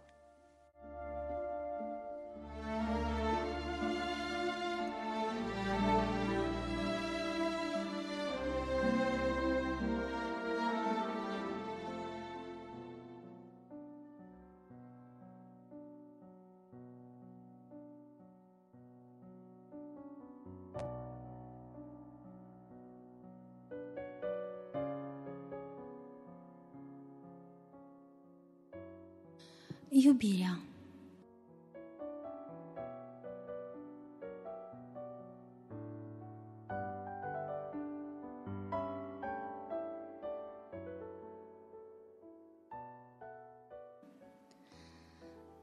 Încă de când eram un plod, ascuns în pântecele mamei mele și dinainte ca să fi văzut un răsărit de soare sau un cer de stele, încă de atunci tu m-ai iubit și m-ai iubit atât de mult că l-ai trimis pe fiul după mine, jos, aici, pe pământ.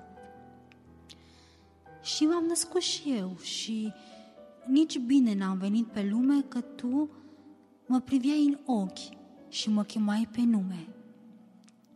Îmi spuneai că mă iubești, deși eu n-am înțeles ce iubirea și de ce spui asta așa de des.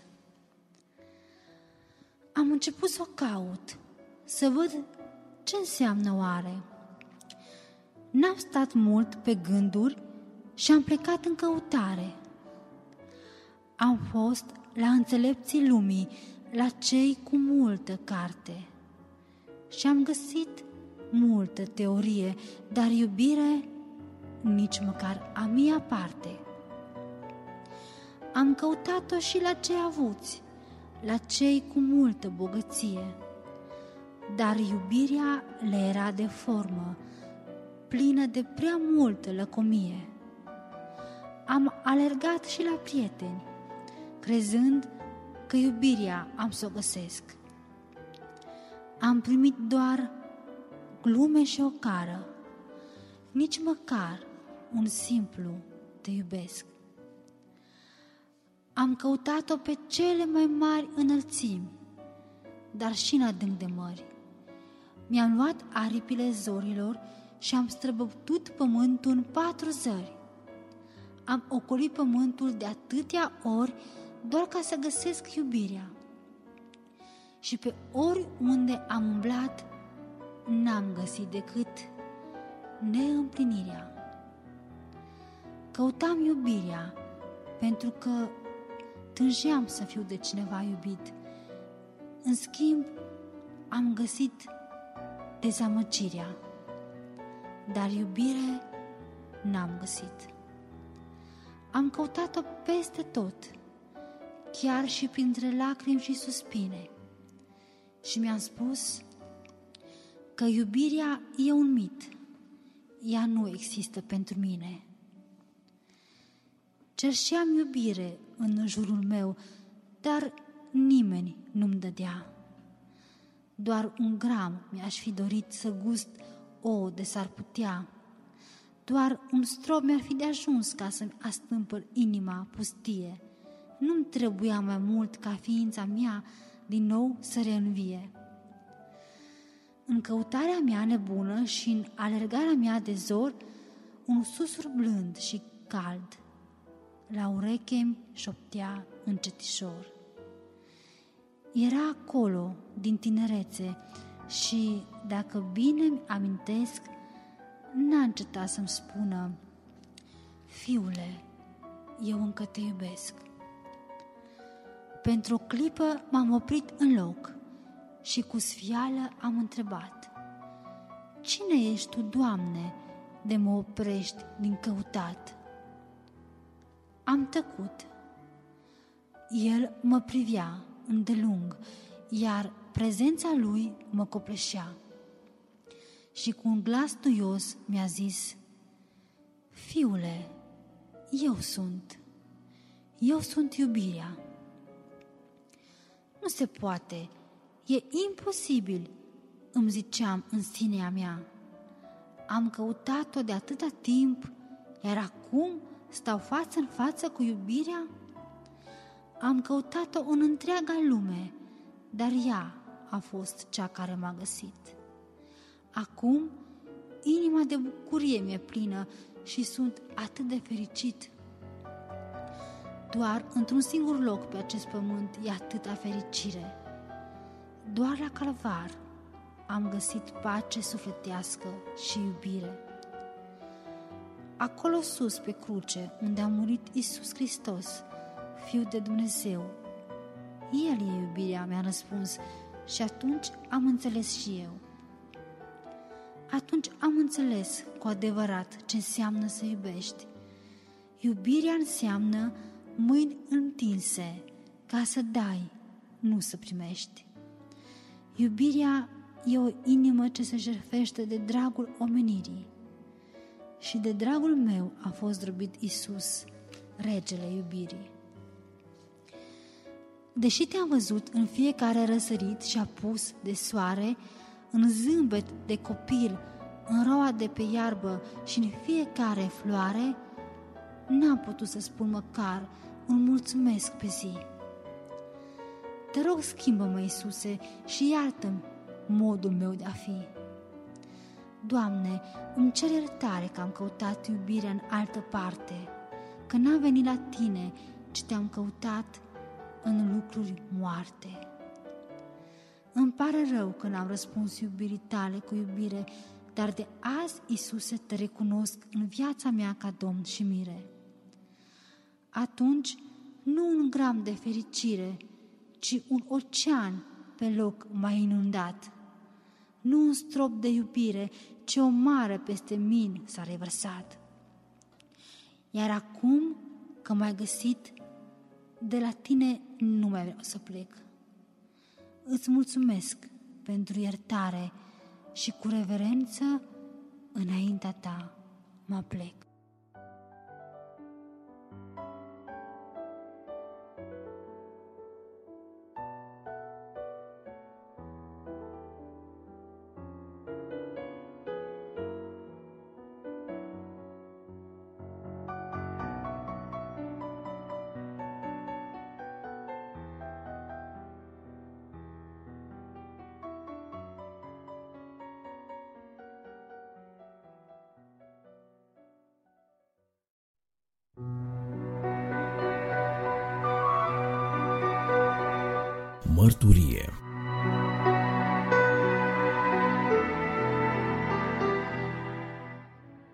Dragii mei, astăzi la rubrica Mărturie o să ascultăm prima parte dintr-un material preluat de pe resursecreștine.ro. Este mărturia lui Nicoliță Moldoveanu. Cred că acest nume nu mai are nevoie de vreo prezentare. Este un compozitor și cântăreț, un om al lui Dumnezeu, o personalitate care a marcat istoria creștinismului românesc. Astăzi vom asculta prima parte și sper să fiți îmbărbătați și întăriți de această mărturie.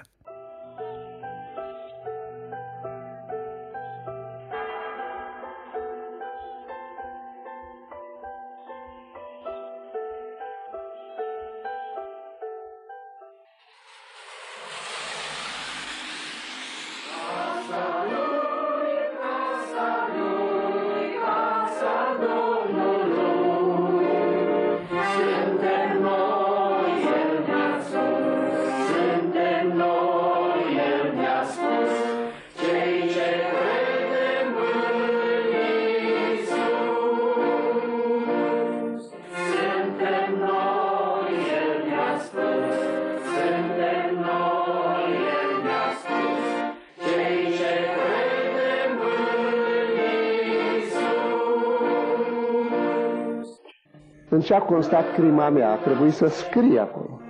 Am compus cântări religioase și psalmi și am făcut propagandă prin acestea. Asta a fost toată vina mea.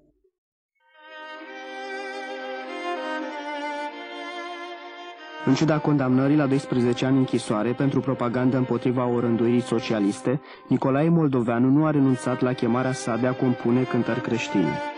Amintirea pe care o păstrează despre această perioadă din viață este cea a numeroaselor melodii născute între pereții temniței. Fără hârtie, fără nimic de scris, psalmistul oastei Domnului a părăsit închisoarea cu peste 300 de cântări compuse și versificate în minte. Așternute apoi pe hârtie, ele continuă să încurajeze și să mângâie pe mulți credincioși.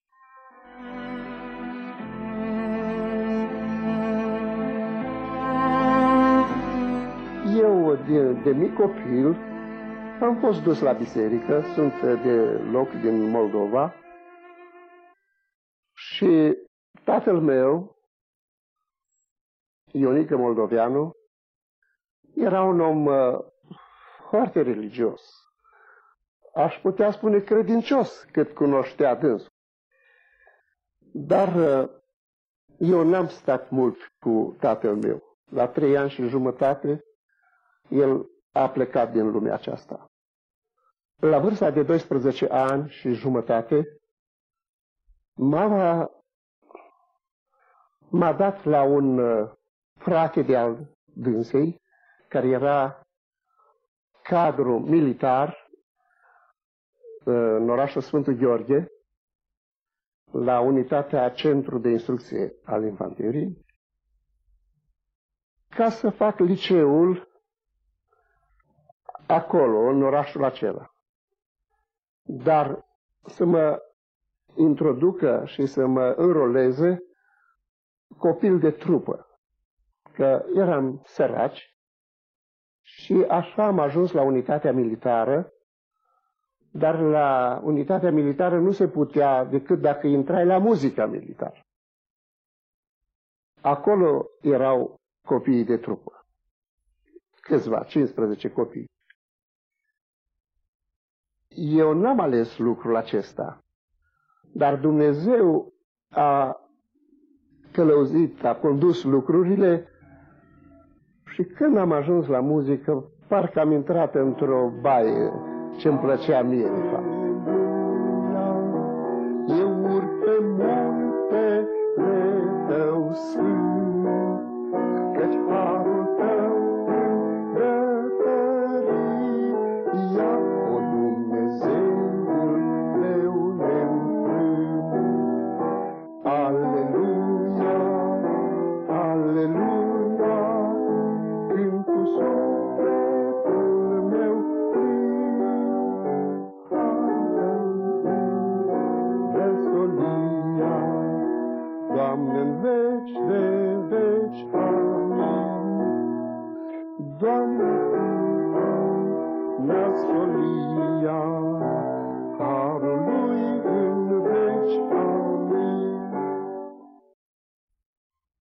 Prima dată, sigur că am învățat uh, notele, am învățat ritmul, așa cum se învață la orice școală, cum se învață și la conservator și așa am uh, intrat eu în tainele muzicii. Prima dată am uh, cântat cu Piculina, cu toba mică, mai întâi, apoi mi-a plăcut foarte mult trompeta, apoi am învățat uh, pian, la pian, la acordeon, mai multe instrumente. Apoi am început să compun și eu puțin așa cât... Uh, însă, în anul 1900 39, la sfârșit, spre sfârșit, toamna, eram abonat la o revistă, revista Oase Domnului, se numea Viața Creștină, care apărea la Cluj. Era un uh, publicat un uh, comunicat, așa, ca să zic așa, o, o chemare. Cine are cântări noi că noi, cei de la redacție, uh, vrem să tipărim o carte de cântări întrucât uh, cărțile vechi s-au epuizat. Eu când am citit uh, acel mic anunț, am notat vreo 10, 15, 20 de cântări, nu mai știu cât, și le-am trimis la redacție, cu note, în anunțul acela era dacă se poate să fie puse pe note muzicale. Și dacă le-au, am trimis, le-au primit și imediat am primit o carte poștală de la Cluj. Ați fost printre primii, dacă nu chiar primul care ați trimis cântări. Ne-am bucurat să vă cunoaștem. Și dorim să și vă invităm să veniți la Cluj.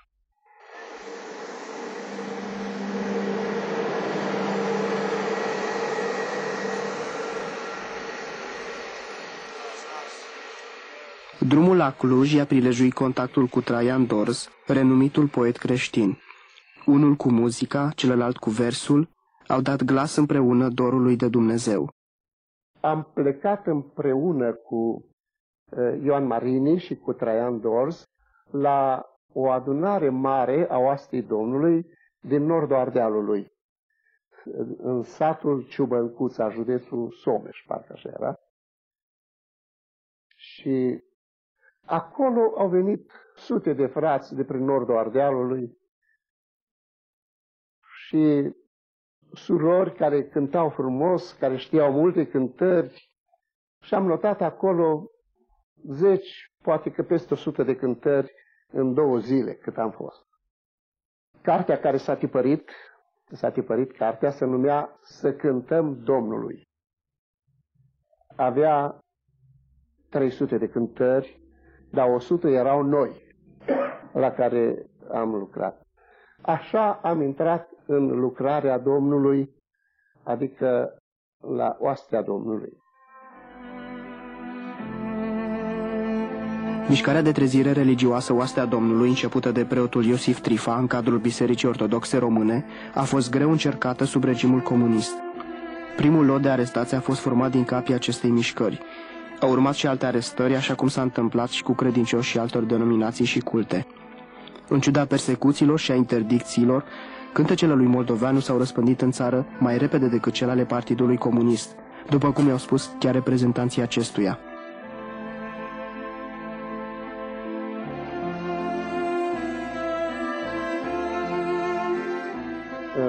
În 48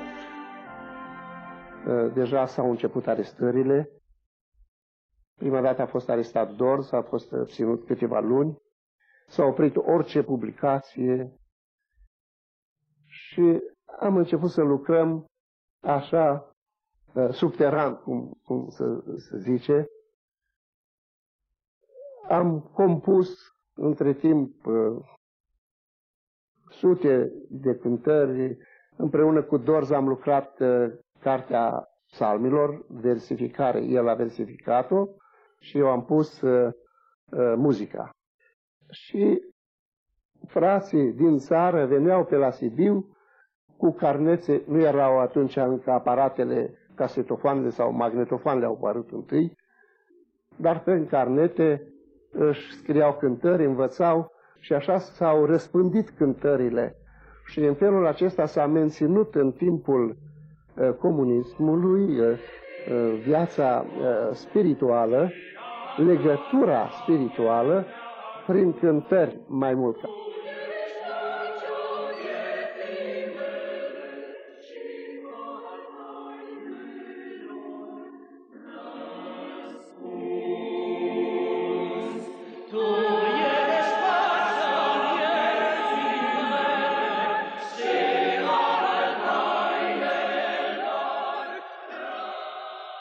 mea de uneltire am fost că am compus cântări religioase și psalmi și am făcut propagandă prin ele în țară. Așa am primit 12 ani. Mi-a judecat în data de 18 noiembrie 1959. Sentința mi-a fost comunicată în 3 februarie 1960, chiar ziua mea de naștere. Și m-au dus într-o celulă întunecoasă, cam 2 pe 3, mai puțin poate. În colțul celulei am, m-am rugat și am plâns, eram singur. Doamne, îți mulțumesc că îmi faci și mie parte de harul acesta al suferinței pentru tine. Că altă vină nu am avut.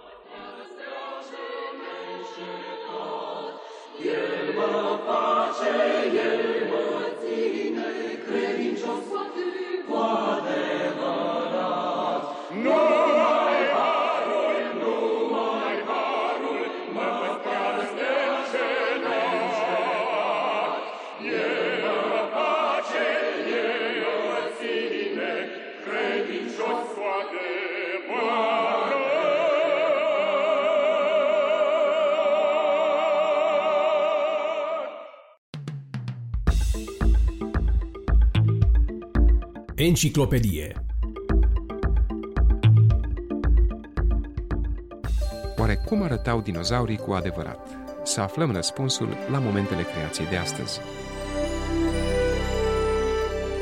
Iar acum, invitatul emisiunii, Dr. Livius Percy.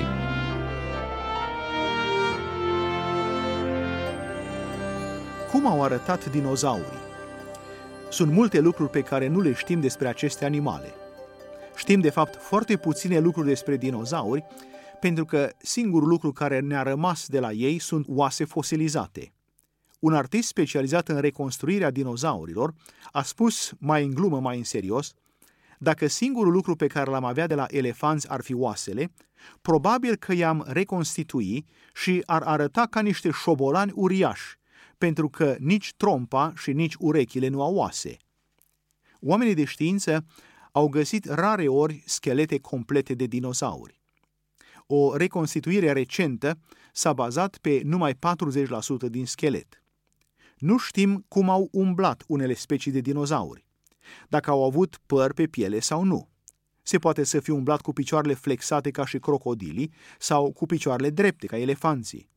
Nu avem nicio idee dacă dinozaurii au avut ochi cu pupile în fantă, ca și reptilele, sau cu pupile rotunde, ca și păsările.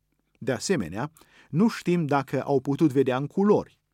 Dacă au putut vedea în culori, este destul de probabil ca unii dinozauri să fie avut pielea colorată ca să se camufleze. Există foarte puține fosile care să arate urme imprimate ale piei de dinozaur, așa încât nu știm cum arăta pielea lor. Toate aceste incertitudini au dus la trei reconstruiri foarte diferite ale dinozaurului numit Velociraptor.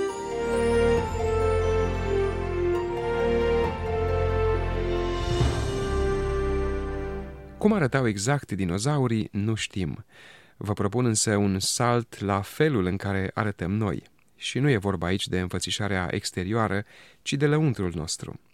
Biblia spune că atunci când îl cunoaștem pe Isus Hristos și credem în El ca Domn și Salvator, El ne curăță de toate păcatele noastre, ne dă viață veșnică și ne reconstruiește în asemănare cu El. Cercetări făcute asupra oaselor de dinozauri pun în lumină concluzii interesante. Să învățăm mai multe despre ele la momentele creației de astăzi. În continuare, invitatul emisiunii, Dr. Livius Percy.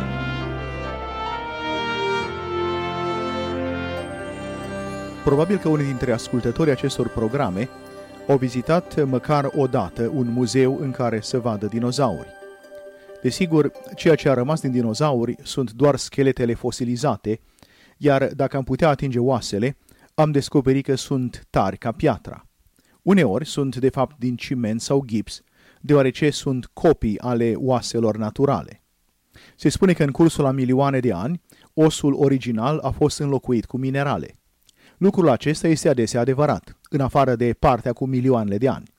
Spre exemplu, se știe că există stâlpi de gard a căror vechime nu este foarte mare, dar care s-au mineralizat la un capăt și au rămas lemn la celălalt capăt. În 1993, revista Science Research News a relatat că studenta doctorandă Mary Schweitzer a fost surprinsă când a examinat cu un microscop electronic o felie dintr-un os de Tyrannosaurus rex din Montana, considerat vechi de 65 de milioane de ani. Nu-mi venea să-mi cred ochilor, spunea ea. Arăta exact ca un os recent. Cum ar fi putut supraviețui atât de mult celule de sânge? Lucrurile s-au complicat și mai mult atunci când în celulele respective au fost descoperite filamente de ADN. Ce înseamnă aceasta? Mai întâi, Cunoscând rata de descompunere a moleculelor de ADN sub acțiunea radioactivității naturale, este clar că celulele nu puteau fi mai vechi de 10.000 de ani. Apoi, acesta nu este un caz izolat, fapt pentru care s-a iscat o controversă puternică în spatele zidurilor lumii academice.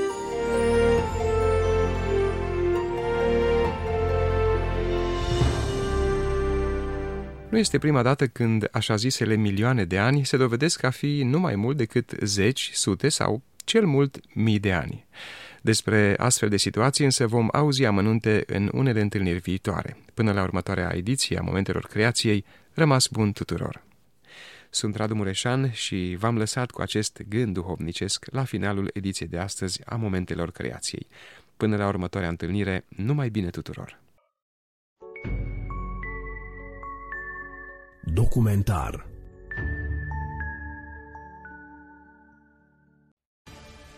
Cu ocazia Zilei Internaționale de Comemorare a Victimelor Holocaustului, celebrată pe 27 ianuarie, președintele israelian Isaac Herzog a cerut joi Europei să combată antisemitismul online, subliniind că Holocaustul nu a fost conceput într-un vid.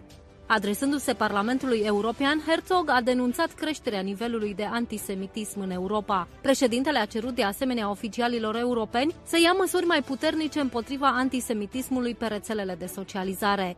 Este o concepție greșită des întâlnită că antisemitismul a fost răspândit în timpul celui de-al doilea război mondial și a fost în mare parte latent de atunci până de curând. În realitate, această impresie este departe de a fi adevărată. Mai degrabă, antisemitismul a reușit să fie mai vocal în ultima vreme, dar sentimentele profunde antisemite de ură, violență și teorii ale conspirației au fost întotdeauna cu noi. Cu ocazia acestei zile ar trebui să ne readucem aminte că una dintre învățăturile de bază ale creștinismului este că avem datoria să-L iubim pe aproapele nostru.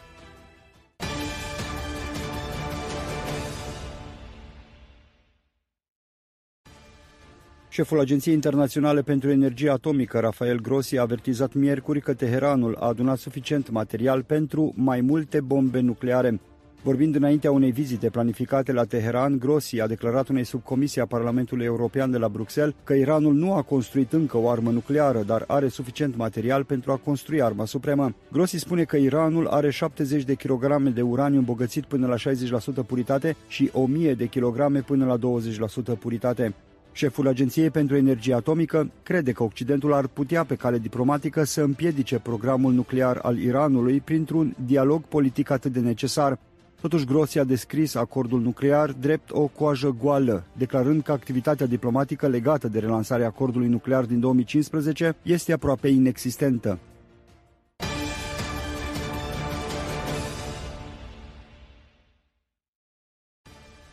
Președintele Parlamentului Rusiei, Vyacheslav Volodin, a încheiat săptămâna aceasta o vizită oficială în Iran, care a inclus o întâlnire cu președintele iranian Ibrahim Raisi și cu președintele Parlamentului iranian Mohammad Bakir Kalibaf. Presa din Golf prezintă această întâlnire ca pe un front comun de rezistență în fața sancțiunilor Occidentului, în special a americanilor. Moscova și Teheran se confruntă cu dificultăți economice mari din cauza sancțiunilor occidentale coordonate de Statele Unite. Sancțiunile americanilor nu par să aibă efectul scontat. Republica Islamică Iran a reușit cu succes să eludeze multe sancțiuni ale SUA legate de exportul de petrol, informațiile indicând o creștere cu 35% a exporturilor de petrol doar în 2022. Washingtonul crește presiunea asupra Beijingului, principalul client al Teheranului, pentru a înceta importurile de petrol iranian. Trimisul special al Departamentului de Stat al SUA pentru Iran, Rob Malley, a afirmat luni într-un interviu pentru presa americană că discuțiile pentru a descuraja Beijingul să mai facă achiziții de petrol iranian vor fi intensificate.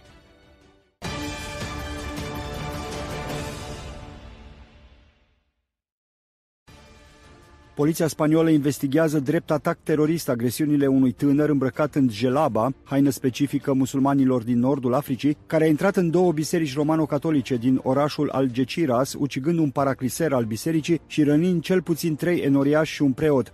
Miercuri 25 ianuarie, în jurul orei 19, un tânăr a intrat în biserica San Isidro din centrul orașului și, conform poliției, a întrerupt slujba de seară țipând Allah este mare și moarte creștinilor. Apoi, cu o macetă a atacat persoanele din apropierea sa, după care a fugit într-o altă biserică din vecinătate. Și la cea de-a doua biserică a lovit cu maceta pe cei prezenți și a distrus obiecte din biserică. Poliția a reușit să-l rețină pe terorist câteva minute mai târziu în apropierea pieței Plața Alta din centrul orașului. Șeful conferinței episcopilor romano-catolici din Spania s-a declarat profund întristat de eveniment. Comunitatea islamică din regiunea El Campo de Gibraltar a condamnat ceea ce au numit un atac crud și rușinos. Oficialul din Comisia Europeană Vera Jurova pare să fi avut un ton critic în timpul Forumului Economic Mondial de la Davos, Elveția, față de legislația europeană care promovează cenzurarea discursurilor instigatoare la ură. În timpul unui forum intitulat Pericolul clar și prezent al dezinformării, Jurova a trimis un avertisment directorului general al Twitter, Elon Musk, că autoritățile de reglementare europene monitorizează deja îndeaproape conformitatea cu regulile aplicabile de protecție a datelor și vor putea aplica legea privind serviciile digitale și în cursul acestui an. Mulți analiști din Statele Unite au avertizat că există o mișcare asemănătoare în creștere în America împotriva libertății de exprimare susținută de mulți jurnaliști, academicieni și chiar de unii democrați din Congres. Dar experții constituționali subliniază că primul amendament al Constituției SUA garantează libertatea de exprimare chiar și pentru o exprimare pe care majoritatea americanilor ar considera-o inacceptabilă, ofensatoare sau răutăcioasă.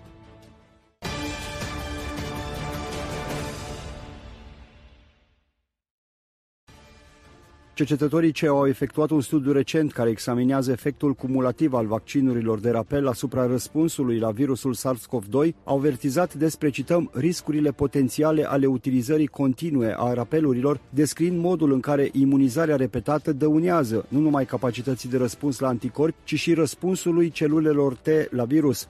Echipa de cercetători a fost coordonată de Dr. Paul Allen Offit, care este medic specializat în boli infecțioase, vaccinuri, imunologie și virusologie. El este coinventatorul unui vaccin împotriva rotavirusului. Dr. Offit este profesor la Universitatea din Pennsylvania și director al Centrului de Educație pentru Vaccin de la Spitalul de Copii din Pennsylvania. Poziția lui Ofit contrazice liniile directoare oficiale ale Federației Americane a Medicamentului privind vaccinul împotriva COVID-19, care recomandă vaccinuri de rapel pentru toată lumea cu vârsta peste șase luni. Există și alte voci care susțin concluziile doctorului Ofit. Profesor Cyril Cohen de la Universitatea Bar Ilan din Israel a recunoscut că riscul prezentat de COVID pentru tineri este în esență zero.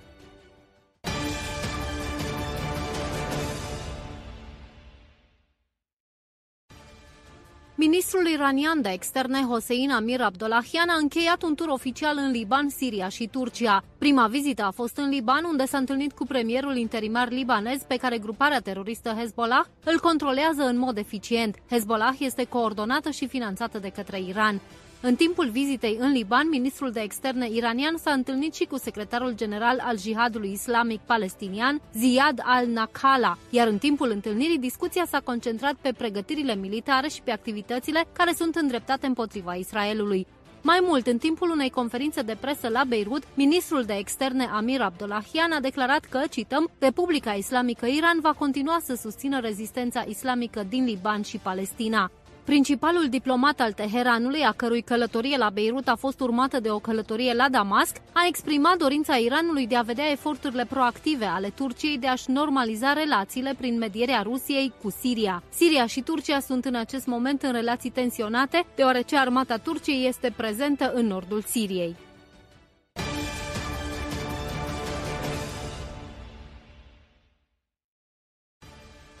Înaintea sinodului său general din februarie, Biserica Angliei a anunțat oficial că va începe binecuvântarea parteneriatelor homosexuale în bisericile sale din întreaga țară. Într-o declarație publică pe 18 ianuarie, biserica a anunțat, cităm, o decizie istorică prin care cuplurile de același sex vor putea să vină la biserică să mulțumească pentru căsătoria lor civilă sau parteneriatul civil și să primească binecuvântarea lui Dumnezeu, încheia citatul. Episcopii conduși de arhiepiscopul de Canterbury, Justin Welby, vor, cităm, emite scuze mai târziu în această săptămână persoanelor LGBT pentru respingerea, excluderea și ostilitatea cu care s-au confruntat în biserici și impactul pe care acest lucru l-a avut asupra vieților, încheia citatul. Faptul că doctrina creștină va fi revizuită a făcut furori în comunitatea anglicană globală, așa cum s-a văzut în ultima conferință Lambeth, în care mai multe biserici au amenințat cu separarea dacă biserica anglicană se va îndepărta de, cităm, învățătura oficială a Bisericii Angliei, așa cum este stabilită în canoane și anume că Sfânta Căsătorie să fie între un bărbat și o femeie pe viață, încheia citatul. Premierul israelian Benjamin Netanyahu este pregătit să folosească forța militară pentru a distruge instalațiile nucleare ale Iranului, a declarat luni șeful Consiliului Național de Securitate al Israelului. În timpul unei întâlniri oficiale, șeful Consiliului Național de Securitate, Tzaki Hanegbi, a spus că dacă Israelul ar ajunge să fie izolat și fără alternative în ceea ce privește programul nuclear al Iranului, Netanyahu ar folosi fără îndoială forța pentru a împiedica Teheranul să-și realizeze ambițiile atomice. Cităm, dacă suntem abandonați, premierul Netanyahu va ataca instalațiile nucleare ale Iranului. Hanegbi este un aliat de lungă durată al lui Netanyahu, care a servit de trei ori ca ministru în biroul primului ministru și ca prim-ministru interimar în locul lui Netanyahu. El a declarat că Israelul se pregătește pentru un scenariu în care trebuie să acționeze singur împotriva Iranului.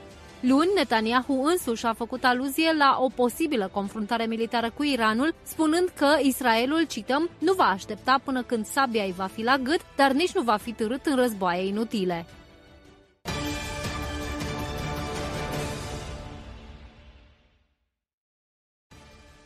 Avocații președintelui Joe Biden au găsit mai multe documente confidențiale la domiciliul său din Wilmington, Delaware, decât se știa anterior, a recunoscut sâmbătă Casa Albă. Duminică, parlamentarii republicani au cerut Casei Albe să predea toate informațiile legate de perchezițiile sale, care au descoperit documente confidențiale la casa și fostul birou al președintelui Joe Biden, informează CBN.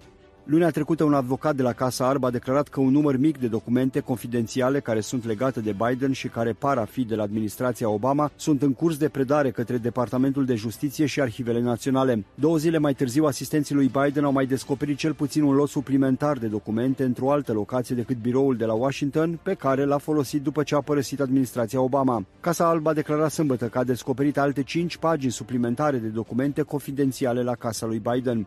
Purtătoarea de cuvânt a Casei Albe, Karine Jean-Pierre, a declarat joi că președintele Biden nu știa că documentele din zilele sale de vicepreședinție se aflau încă în posesia sa.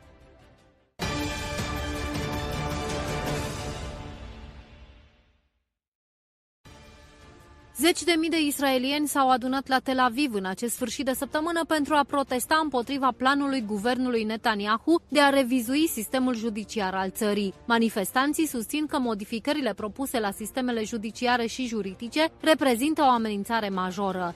La ședința de duminică a guvernului, premierul israelian Benjamin Netanyahu a respins acuzațiile demonstranților, care includeau membrii ai stângii israeliene, membrii Antifa și oameni care purtau steaguri palestiniene. Netanyahu a spus, cităm, acum două luni a avut loc o demonstrație uriașă în Israel. Milioane de oameni au ieșit în stradă pentru a vota la alegeri. Una dintre principalele probleme pentru care au votat este reforma în sistemul judiciar. Reformele judiciare și legale, elaborate de ministrul justiției Yoav Levin, sunt menite să ofere Parlamentului israelian, Knesetului, mai mult control asupra sistemului judiciar, inclusiv asupra înaltei curți de justiție a Israelului. Una dintre propuneri este ca o majoritate a Knesetului să aibă puterea de a anula o hotărâre a Curții Supreme.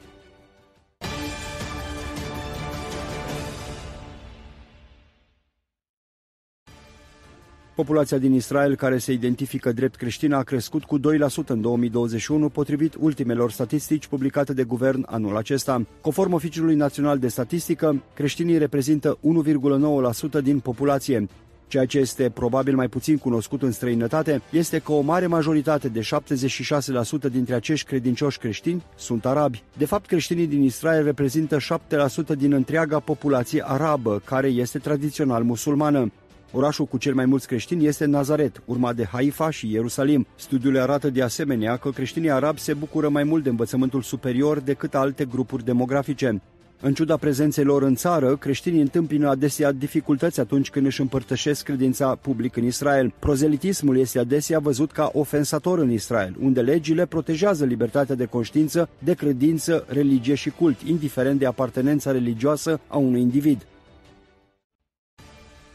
Israelul va experimenta o creștere masivă a imigrației din țările occidentale, inclusiv din Statele Unite, a declarat premierul Benjamin Netanyahu în fața membrilor cabinetului în timpul ultimei întâlniri. Potrivit unui raport al ziarului Israel Hayom de luni dimineață, în cursul reuniunii săptămânale de duminică a cabinetului, premierul a prezis că rata creșterii economice a Israelului o va depăși pe cea a Statelor Unite.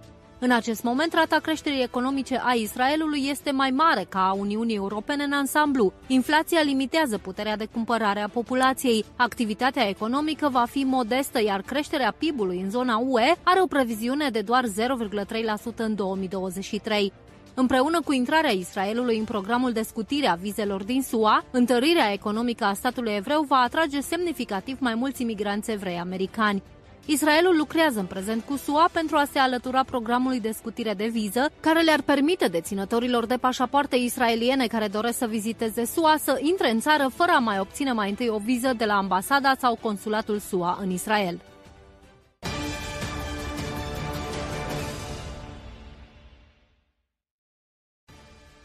Egiptul se pregătește să găzduiască luni o întâlnire a autorității palestiniene și a oficialilor iordanieni, aparent pentru a se coordona politic în lumina evoluțiilor politice din Israel și a tensiunilor în creștere din Iudeea și Samaria. Oficialii de rang înalt din autoritatea palestiniană recunosc că întâlnirea are ca scop principal prevenirea prăbușirii autorității palestiniene în sine.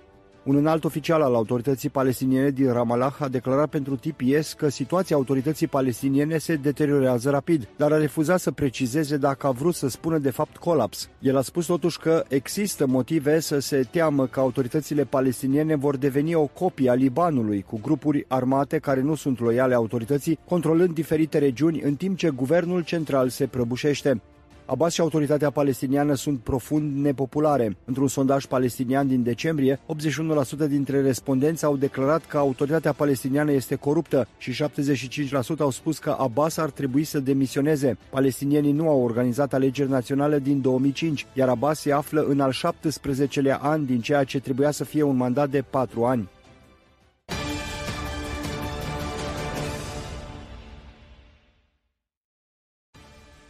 China a anunțat prima scădere a populației din ultimele decenii. Astfel, cea mai populată națiune din lume a anunțat că a scăzut rata natalității. Biroul Național de Statistică de la Beijing a raportat marți că țara avea cu 850.000 de oameni mai puțini la sfârșitul lui 2022 decât în anul precedent. Numărul include doar populația Chinei continentale, excluzând Hong Kong și Macao, precum și rezidenții străini. China numără în prezent 1,41 miliarde de oameni și a fost mult timp cea mai populată națiune din lume, dar se așteaptă să fie depășită anul acesta de India, dacă nu cumva a și fost deja. Estimările indică populația Indiei la peste 1,4 miliarde și continuă să crească. Datele reflectă modul în care populația Chinei a început să scadă mult mai devreme decât previziunile oficialilor chinezi și ale Națiunilor Unite. Asta înseamnă că adevărata criză demografică a Chinei este dincolo de imaginație și că toate politicile trecute ale Chinei s-au bazat pe date demografice greșite. În acest context se așteaptă ca politicienii din China să adopte un ton mai puțin agresiv la nivel internațional și să îmbunătățească relațiile cu Occidentul.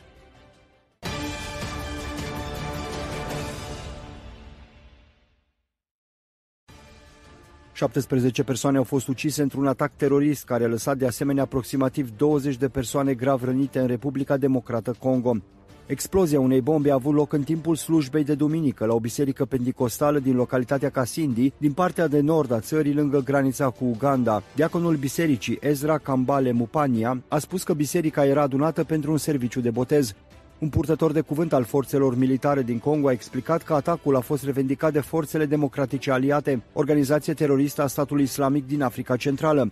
Președinția Republicii Democratice Congo a condamnat atacul, la fel și misiunea ONU de menținere a păcii, care l-a descris drept un atac laș și dezgustător. Potrivit lui Ted Blake, director al Open Doors, teroriștii islamiști radicali au devenit mai puternici în Africa pe măsură ce au văzut că talibanii impun controlul asupra Afganistanului fără consecințe. În ultimii ani se consemnează o creștere a violenței islamice radicale împotriva creștinilor din Asia și Africa. Premierul israelian Benjamin Netanyahu a efectuat o vizită surpriză în Iordania, unde s-a întâlnit la Aman cu regele Abdullah. A fost prima călătorie în străinătatea lui Netanyahu de când a devenit prim-ministru în decembrie 2022. Biroul de presă al premierului israelian a spus că liderii au discutat probleme regionale, în special cooperarea strategică de securitate și economică. În scurta declarație oficială iordaniană se poate citi că regele Abdullah a subliniat necesitatea de a se respecta status quo-ul istoric și legal de pe muntele templului din Ierusalim. Status quo-ul care guvernează locul sfânt datează din 1967, când Israelul a eliberat orașul vechi Ierusalim, ocupat atunci de armata iordaniană. Muntele Sfânt este administrat în prezent de garda Waqf, agenți de poliție supravegheați de Iordania, în timp ce Israelul menține suveranitatea și securitatea. Presa israeliană speculează că vizita ar putea avea legătură cu incidentul din 17 ianuarie, când ambasadorul Iordaniei în Israel, Ghassan Majali, a fost oprit de poliție când a mers să viziteze muntele templului. Vizita nu a fost coordonată cu autoritățile israeliene. Ambasadorul s-a întors la fața locului mai târziu în aceea zi, fără incidente.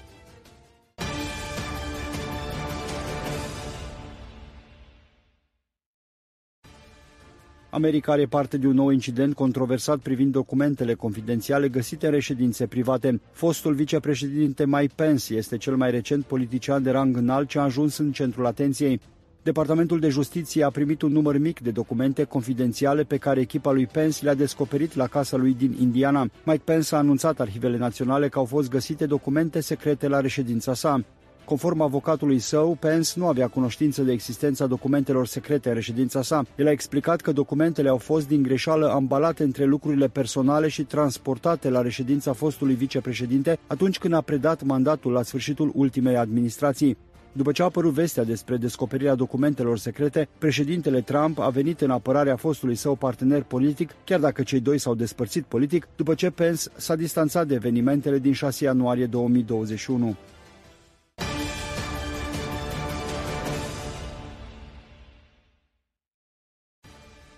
Statele Unite au aplicat marți sancțiuni unui economist libanez, expert financiar, despre care se presupune că a ajutat organizația teroristă Hezbollah în operațiunile sale financiare.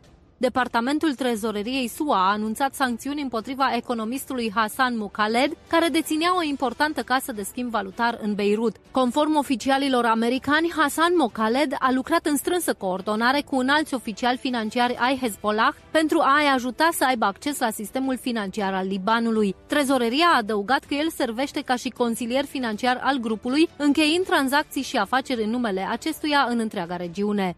Trezoreria a susținut de asemenea că firma de schimb valutar a lui Mocaled servește drept companie financiară paravan pentru Hezbollah. Nu este pentru prima dată când Statele Unite sancționează oficiali libanezi și entități legate de Hezbollah. Sancțiunile au vizat în trecut chiar și foști miniștri ai cabinetului libanez care sprijineau gruparea teroristă.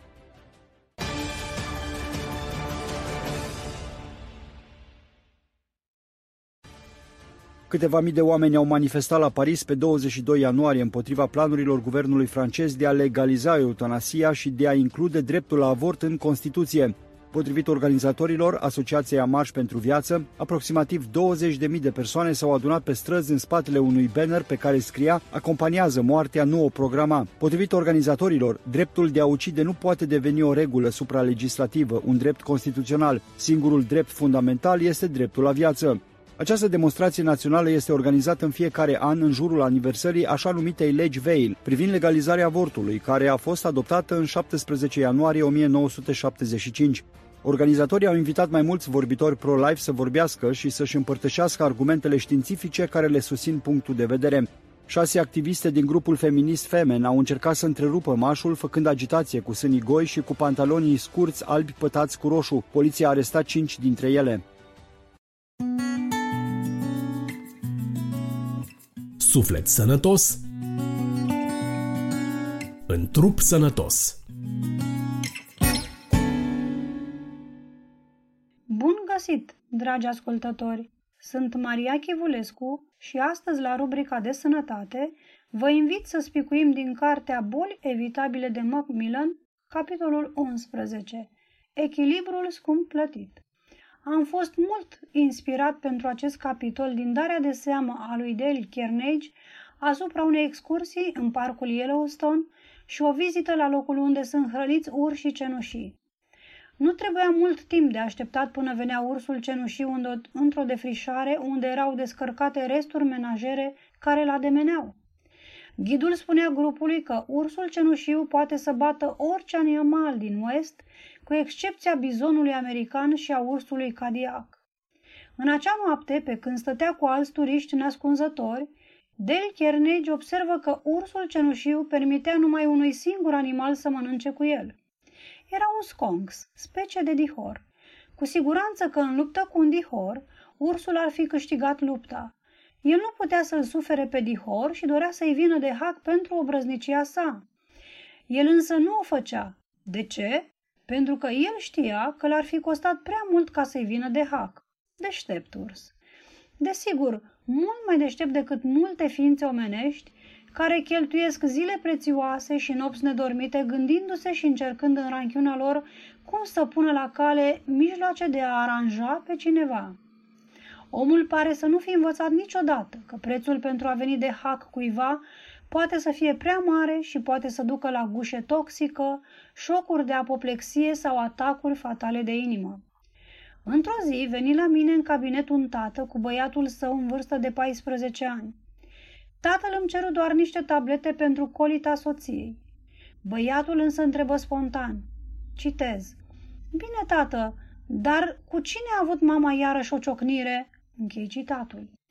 Există vreo legătură între această istovitoare diaree cu sângerare și mucozități și ciocnirea noastră cu oamenii cărora apoi încercăm să le venim de hac? Din cercetările făcute, reiese evident punctul de vedere că o viață emotivă dezordonată duce la tulburări de bază în cazuri de colită. Izbucnirea colitei mucoase poate fi adesea provocată și perpetuată de ciocnirile cu alții. Două personalități competente scriu asupra subiectului. Citez. Murray a observat că izbucnirea și agravarea acestei boli are loc în timpul perioadelor de stări încordate. Mulți cercetători au confirmat constatările lui. Studii experimentale au demonstrat relația dintre tensiunea vieții și ulcerațiile mucoase intestinului la om. Închei citatul. Un studiu efectuat într-un spital prin interviuri luate persoanelor suferinde de colită mucoasă a arătat că ranchiuna era caracteristica cea mai proeminentă a personalității la 96% din victime. De asemenea, cele mai serioase colite pot să fie cauzate de deranjamentele emoționale. Ulcerele tubului digestiv pot într-adevăr să chinuiască pe suferind și adesea, printr-o medicație, se obține numai un mic ajutor. Singurul procedeu chirurgical cu efect ar fi îndepărtarea prin operația intestinului gros și a întregului rect, ceea ce ar însemna un preț prea mare pentru a-i veni de hac unui dușman. De secole, bagiocoritorii au râs de sfatul Domnului Isus. Citez. Iubește pe dușmanul tău. Închei citatul. Ca fiind nepractic, idealist, absurd. Astăzi, psihiatrii îl recomandă ca pe un leac universal pentru multe din bolile omului. Atunci când Isus zice, citez, iartă de 70 de ori câte șapte, închei citatul, el nu se gândește numai la sufletele noastre, ci și la trupurile noastre care să fie ferite de colitele ulceroase, gușe toxică, hipertensiune și o sumedenie de alte boli. Sfatul marelui medic, Isus, pare să se fi strecurat chiar și în buletinul oficial al Departamentului de Poliție din orașul Milwaukee. Citez, dacă oameni egoiști încearcă să profite de pe urma ta, întoarce-le spatele, dar nu încerca să-i aranjezi. Închei citatul. Dacă încerci să le vii de hac, te lovești mai mult pe tine însuți. Booker Washington, care a devenit faimos în ciuda culorii sale din care cauze era insultat de nenumerate ori, ori a scris. Citez. Nu voi permite nimănui să înjosească sufletul meu la nivelul urii. Închei citatul. Faimosul psiholog John Hunter cunoștea ceea ce mânia i-ar fi putut aduce inimii sale. Citez. Primul ticălos care mă va aduce până acolo încât să mă mânii, mă va ucide. Închei citatul. Câtva timp mai târziu, la o consfătuire a medicilor, un orator a făcut afirmații care l-au înfuriat pe Hunter. Acesta se sculă îndată și l atacă cu furie pe vorbitor. Mânia îi produse o contracție atât de mare vaselor sanguine ale inimii sale, încât căzu mort. În multe ocazii ale vieții s-ar părea că suntem în stare să distrugem pe tovarășii noștri, dar în tot atâtea ocazii s-ar putea scrie cu sinceritate pe multe mii de certificate de deces că victimele au murit de mâncătorie. Am auzit adeseori oameni spunând scrâșnind din dinți, citez, îl voi aranja eu pe acel netrebnic chiar dacă acesta ar fi ultimul lucru pe care ar trebui să-l fac. Închei citatul.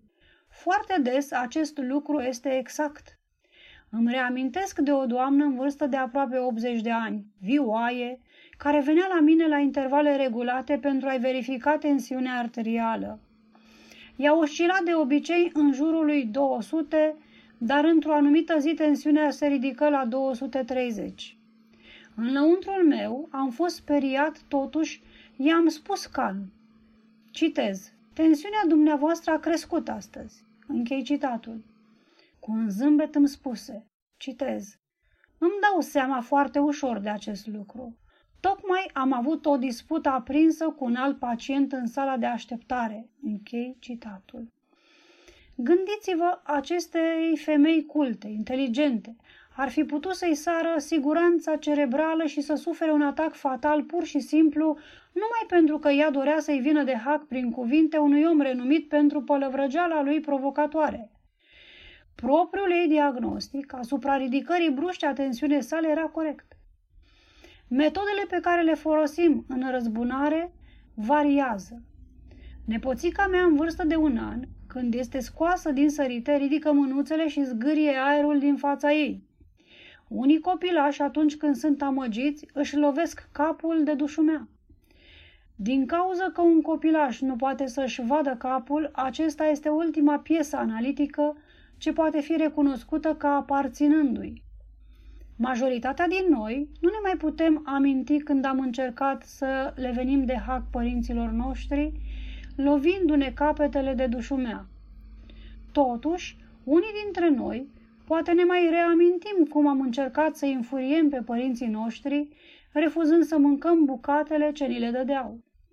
Zadarnic ne spuneau părinții că nu ne căjeam pe nimeni mai mult decât pe noi înșine. A durat însă până ce acest fapt evident am reușit să-l pricepem. În decursul ultimilor trei ani am tratat trei adolescenți care au încercat să le vină de hac colegilor de școală prin lovituri de pumni. Niciunul din copiii care în final au primit pumnii nu au avut nevoie de vreo asistență medicală, dar cei trei bătăuși au suferit fracturi la oasele pumnilor. Acum câțiva ani am cunoscut un student din facultate, îl voi numi Petrică, care a suferit multă vreme de o senzație de ardere și durere în partea superioară a abdomenului. I-am dat medicamentația, cea mai recentă și mai eficace, dar el nu a obținut decât o ușurare parțială și trecătoare.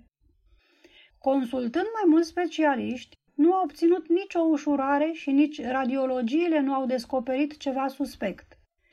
După ce am supravegheat timp de mai multe luni caracterul personalității sale sub tensiune, am știut că o tensiune emotivă ar putea să stea la baza tulburărilor sale. Desigur, el a negat cu cea mai mare stăruință că ar fi sub vreo încordare. Petrica era o enigmă până ce un alt student îmi povestit despre ceea ce a auzit că se spunea într-un oraș vecin. Mare parte din activitatea sa era consacrată unei certe în care era vorba de bunicul său, care a fost nedreptățit și escrocat de niște cetățeni cu mulți ani înainte. El a căutat să le vină de hac potrivnicilor prin denunțuri frecvente și înfocate.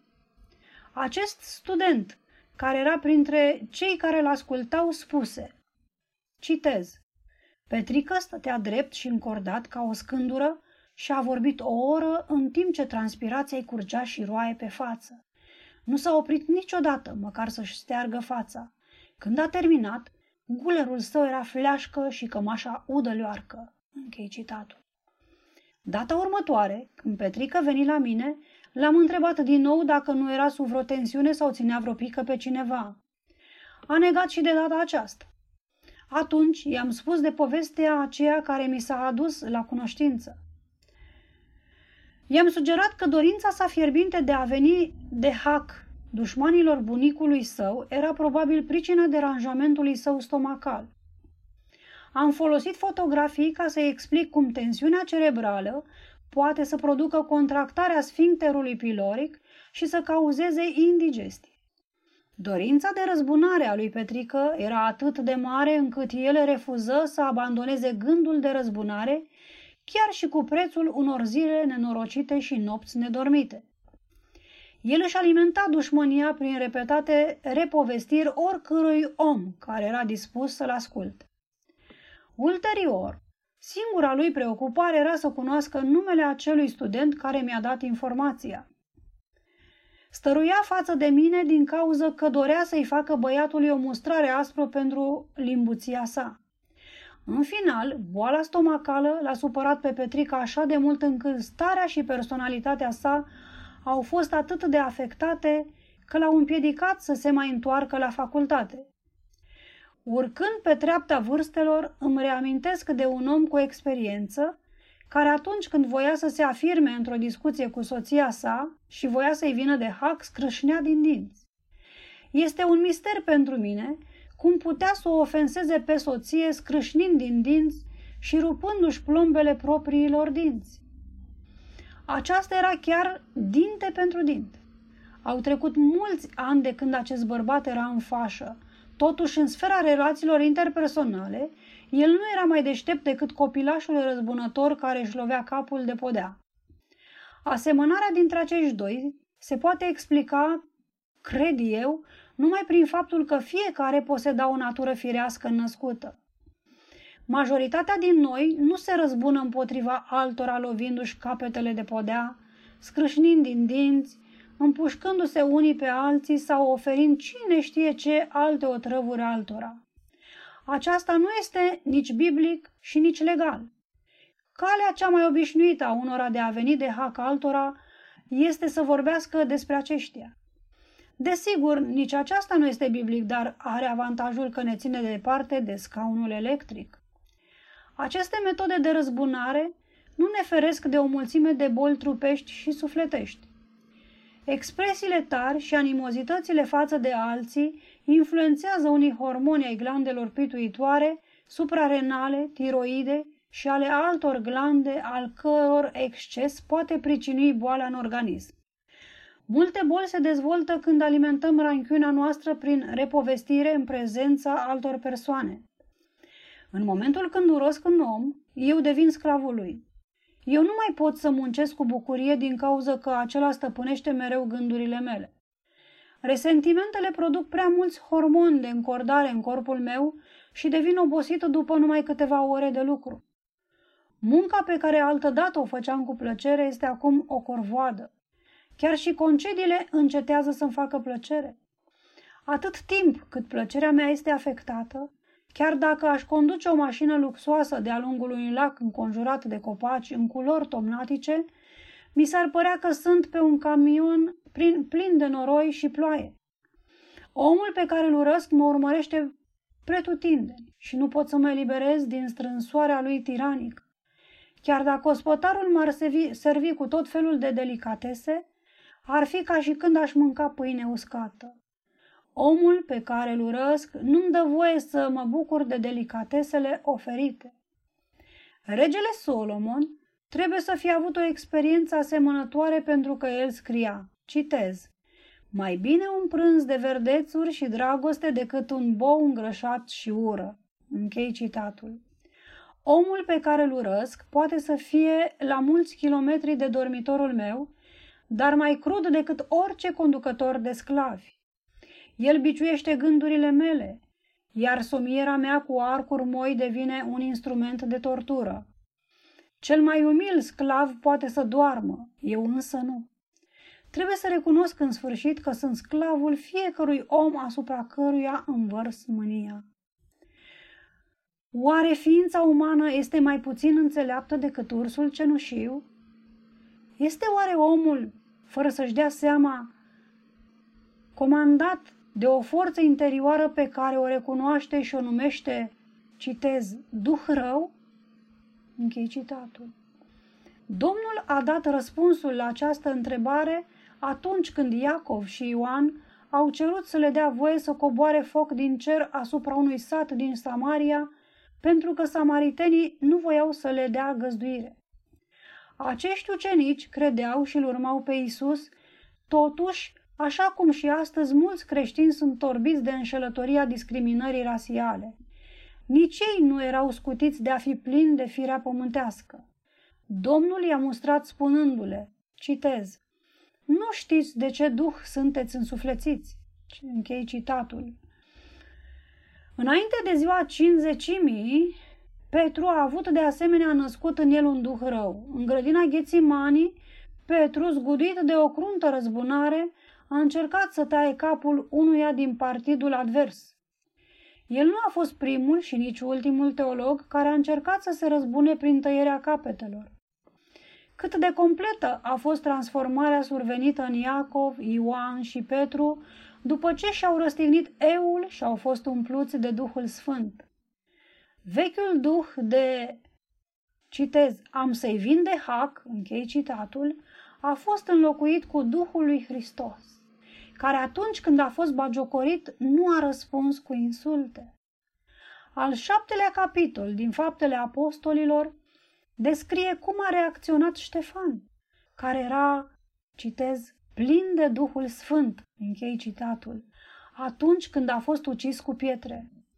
Uciderea cu pietre era un mijloc oribil și foarte dureros pentru a pedepsi un om, dar Ștefan a fost lipsit de Duhul răzbunării. Sângerând și plin de vânătăi, el și-a adunat ultima picătură de energie pentru a se lăsa pe genunchi și a se ruga. Citez. Doamne, nu le ține în seamă păcatul acesta. Închei citatul. Capitolul 7 cu 60. Câți dintre noi, lapidați de o gloată depravată, am fi gata în primul rând să ne rugăm cu ultima noastră suflare pentru fericirea lor spirituală? Putem, numai în parte, să răspundem la această întrebare făcând un mic inventar. Am fost noi obligați să aruncăm înapoi pietrele care ne-au ieșit în cale? În conversațiile noastre am încercat noi să tăiem capetele sau să chemăm foc asupra celor care ne-au produs momente grele? Cum am reacționat față de unii din colegii noștri care, fie din neștiință, fie cu intenție, au făcut ceva ce nu le-a plăcut? Am trântit ușa, am refuzat să stăm la masă, am stat îmbufnați tot restul serii sau am dat fuga să-i ponegrim? O apreciere cinstită ar trebui să ne lămurească dacă posedăm cu adevărat Duhul Sfânt al lui Hristos. Lipsa Duhului Sfânt ne va face susceptibil la multe boli trupești și sufletești din cauza că atunci când suntem nedreptățiți de cineva, nu putem rezista ispitei de, citez, ai venit de hac, închei citatul, cu toate că aceasta ar însemna să plătim un preț mare, lovind în propriul nostru trup. Hristos poate să răstignească firea noastră pământească și să înlăture din viața noastră orice gânduri dăunătoare care aduc boli. Atunci putem să candidăm pentru botezul cu Duhul Sfânt. Pavel, care se considera vinovat deoarece a fost martor la uciderea cu pietre a lui Ștefan și a auzit rugăciunea sa, schițează pașii ce trebuie făcuți spre descătușarea de duhul de răzbunare care produce boală. Citez. De aceea, omorâți mădularele voastre care sunt pe pământ. Din numărul lor erați și voi odinioară când trăiați în păcate. Dar acum, lăsați-vă de toate aceste lucruri, de mânie, de vrăjmășie, de răutate, de clevetire, de vorbele rușinoase care v-ar putea ieși din gură. Nu vă mințiți unii pe alții, întrucât v-ați dezbrăcat de omul cel vechi cu faptele lui și v-ați îmbrăcat cu omul cel nou care se nuiește spre cunoștință după chipul celui ce l-a făcut. Îmbrăcați-vă cu o inimă plină de îndurare, de bunătate, cu smerenie, cu blândețe, cu îndelungă răbdare. Iertați-vă unul pe altul, cum v-a iertat Hristos. Așa iertați-vă și voi. Dar mai presus de toate acestea, îmbrăcați-vă cu dragostea, care este legătura de săvârșirii, așa cum scrie la Coloseni, capitolul 3, versetele 5, 7, 10, 12, 14. Citez. Niciuna din aceste boli, închei citatul, este promisiunea valabilă și pentru noi, dar nu, numai dacă am lepădat natura vechiului om cu practicile sale de am să-i vin de hac.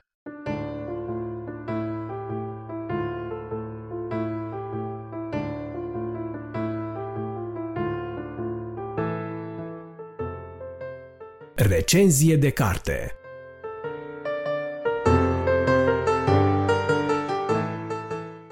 Bun găsit, dragi ascultători! Eu sunt Bogdan Suciu și în cele ce urmează, cu ajutorul lui Dumnezeu, sunt bucuros să fiu gazda dumneavoastră, adresându-vă o nouă invitație la lectură, se forma unei recenzii de carte creștină. Pentru astăzi vă propun un autor deosebit, cred că mulți dintre dumneavoastră îl cunoașteți, Probabil ați avut ocazia să-l urmăriți, fie ascultându-i predicile pe YouTube, fie citind cărțile.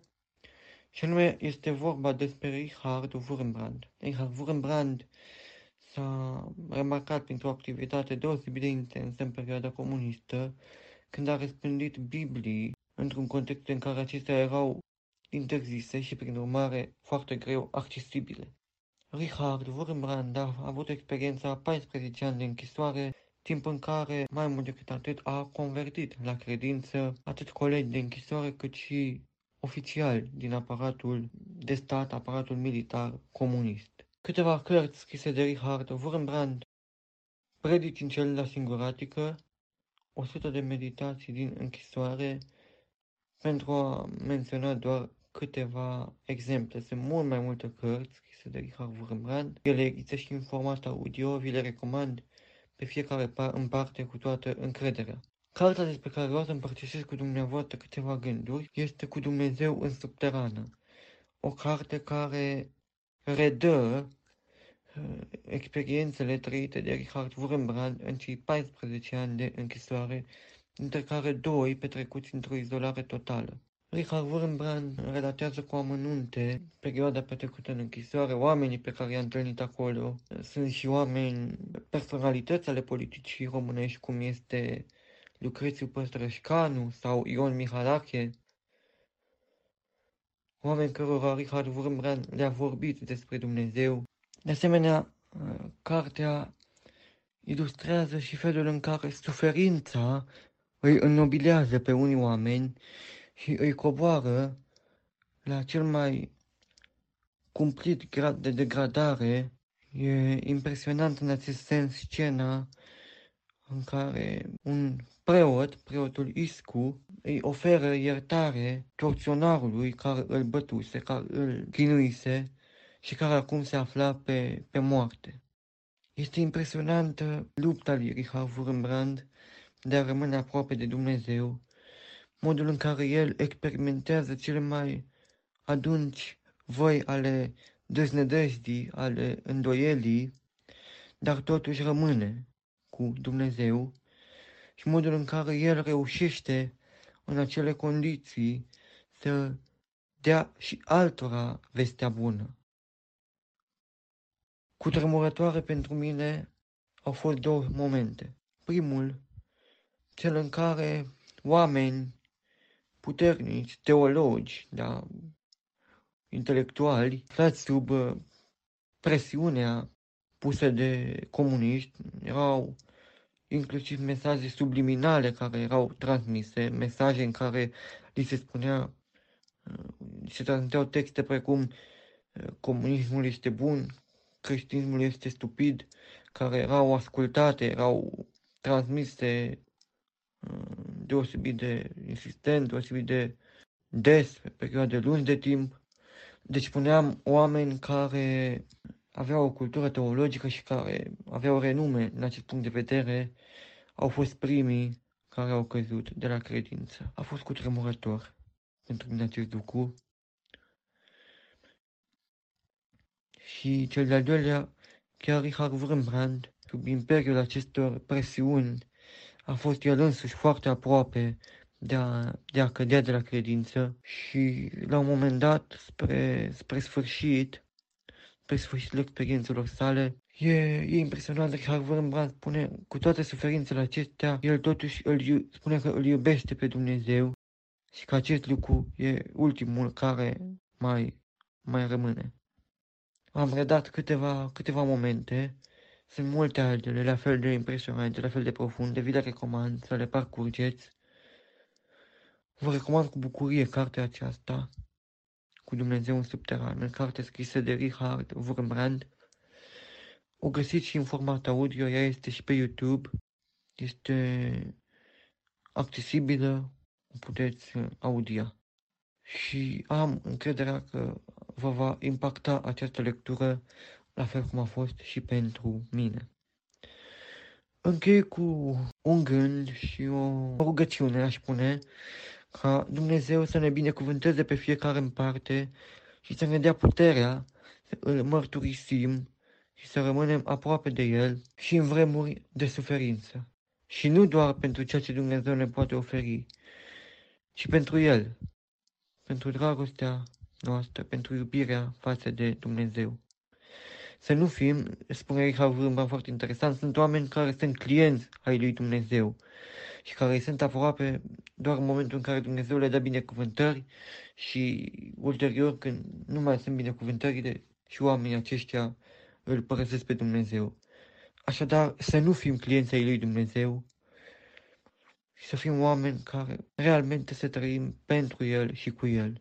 Să ne ajute Domnul pe fiecare în parte pentru a face aceasta. Cu acestea și cu speranța că veți accepta invitația mea la lectură, eu vă mulțumesc pentru atenția acordată Vă doresc toate cele bune și vă dau întâlnire și data viitoare la o nouă recenzie de carte.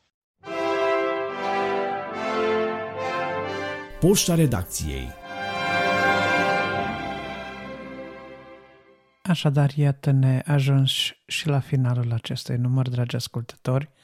Vă suntem încă dată recunoscători că ați avut răbdare să rămâneți cu noi până la sfârșit. Înainte de a încheia vrem să vă aducem la cunoștință că ne puteți contacta când doriți noastră prin e-mail la adresa lumina vieții arondprolumina.ro și totodată puteți suna la numărul de telefon care se găsește afișat în rubrica de contact de pe site-ul nostru www.prolumina.ro și veți putea face lucrul acesta dacă doriți să vă exprimați opinia părerea, mulțumirile sau chiar nemulțumirile, observațiile legate de conținutul acestei reviste sau dacă doriți informații suplimentare de asemenea, puteți fie să ne scrieți e-mail, fie să ne telefonați și vom fi bucuroși să vă ascultăm. În cazul în care doriți să colaborați cu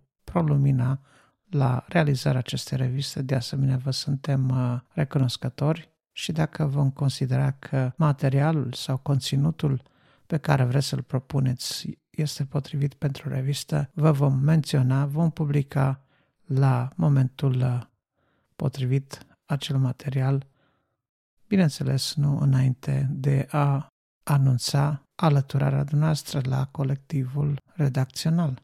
Reamintim că la cerere putem trimite o copie a revistei pe CD pentru cei care nu au nicio altă formă de acces a internetul pentru a asculta revista Lumina Vieții sub formă de podcast. De asemenea, țin să amintesc că Lumina Vieții se poate găsi în orice aplicație de podcast de pe telefonul dumneavoastră, fie pe Android, fie pe iPhone, iPad. De asemenea, dacă nu aveți o aplicație de ascultare a podcastului pe telefonul de noastră, puteți asculta de asemenea înregistrarea audio direct pe website-ul nostru www.prolumina.ro Înainte de a încheia, vrem să facem un apel pentru sprijinul dumneavoastră în rugăciune, pentru că avem nevoie de rugăciune pentru a continua această lucrare minunată a revistei, iar dacă doriți să,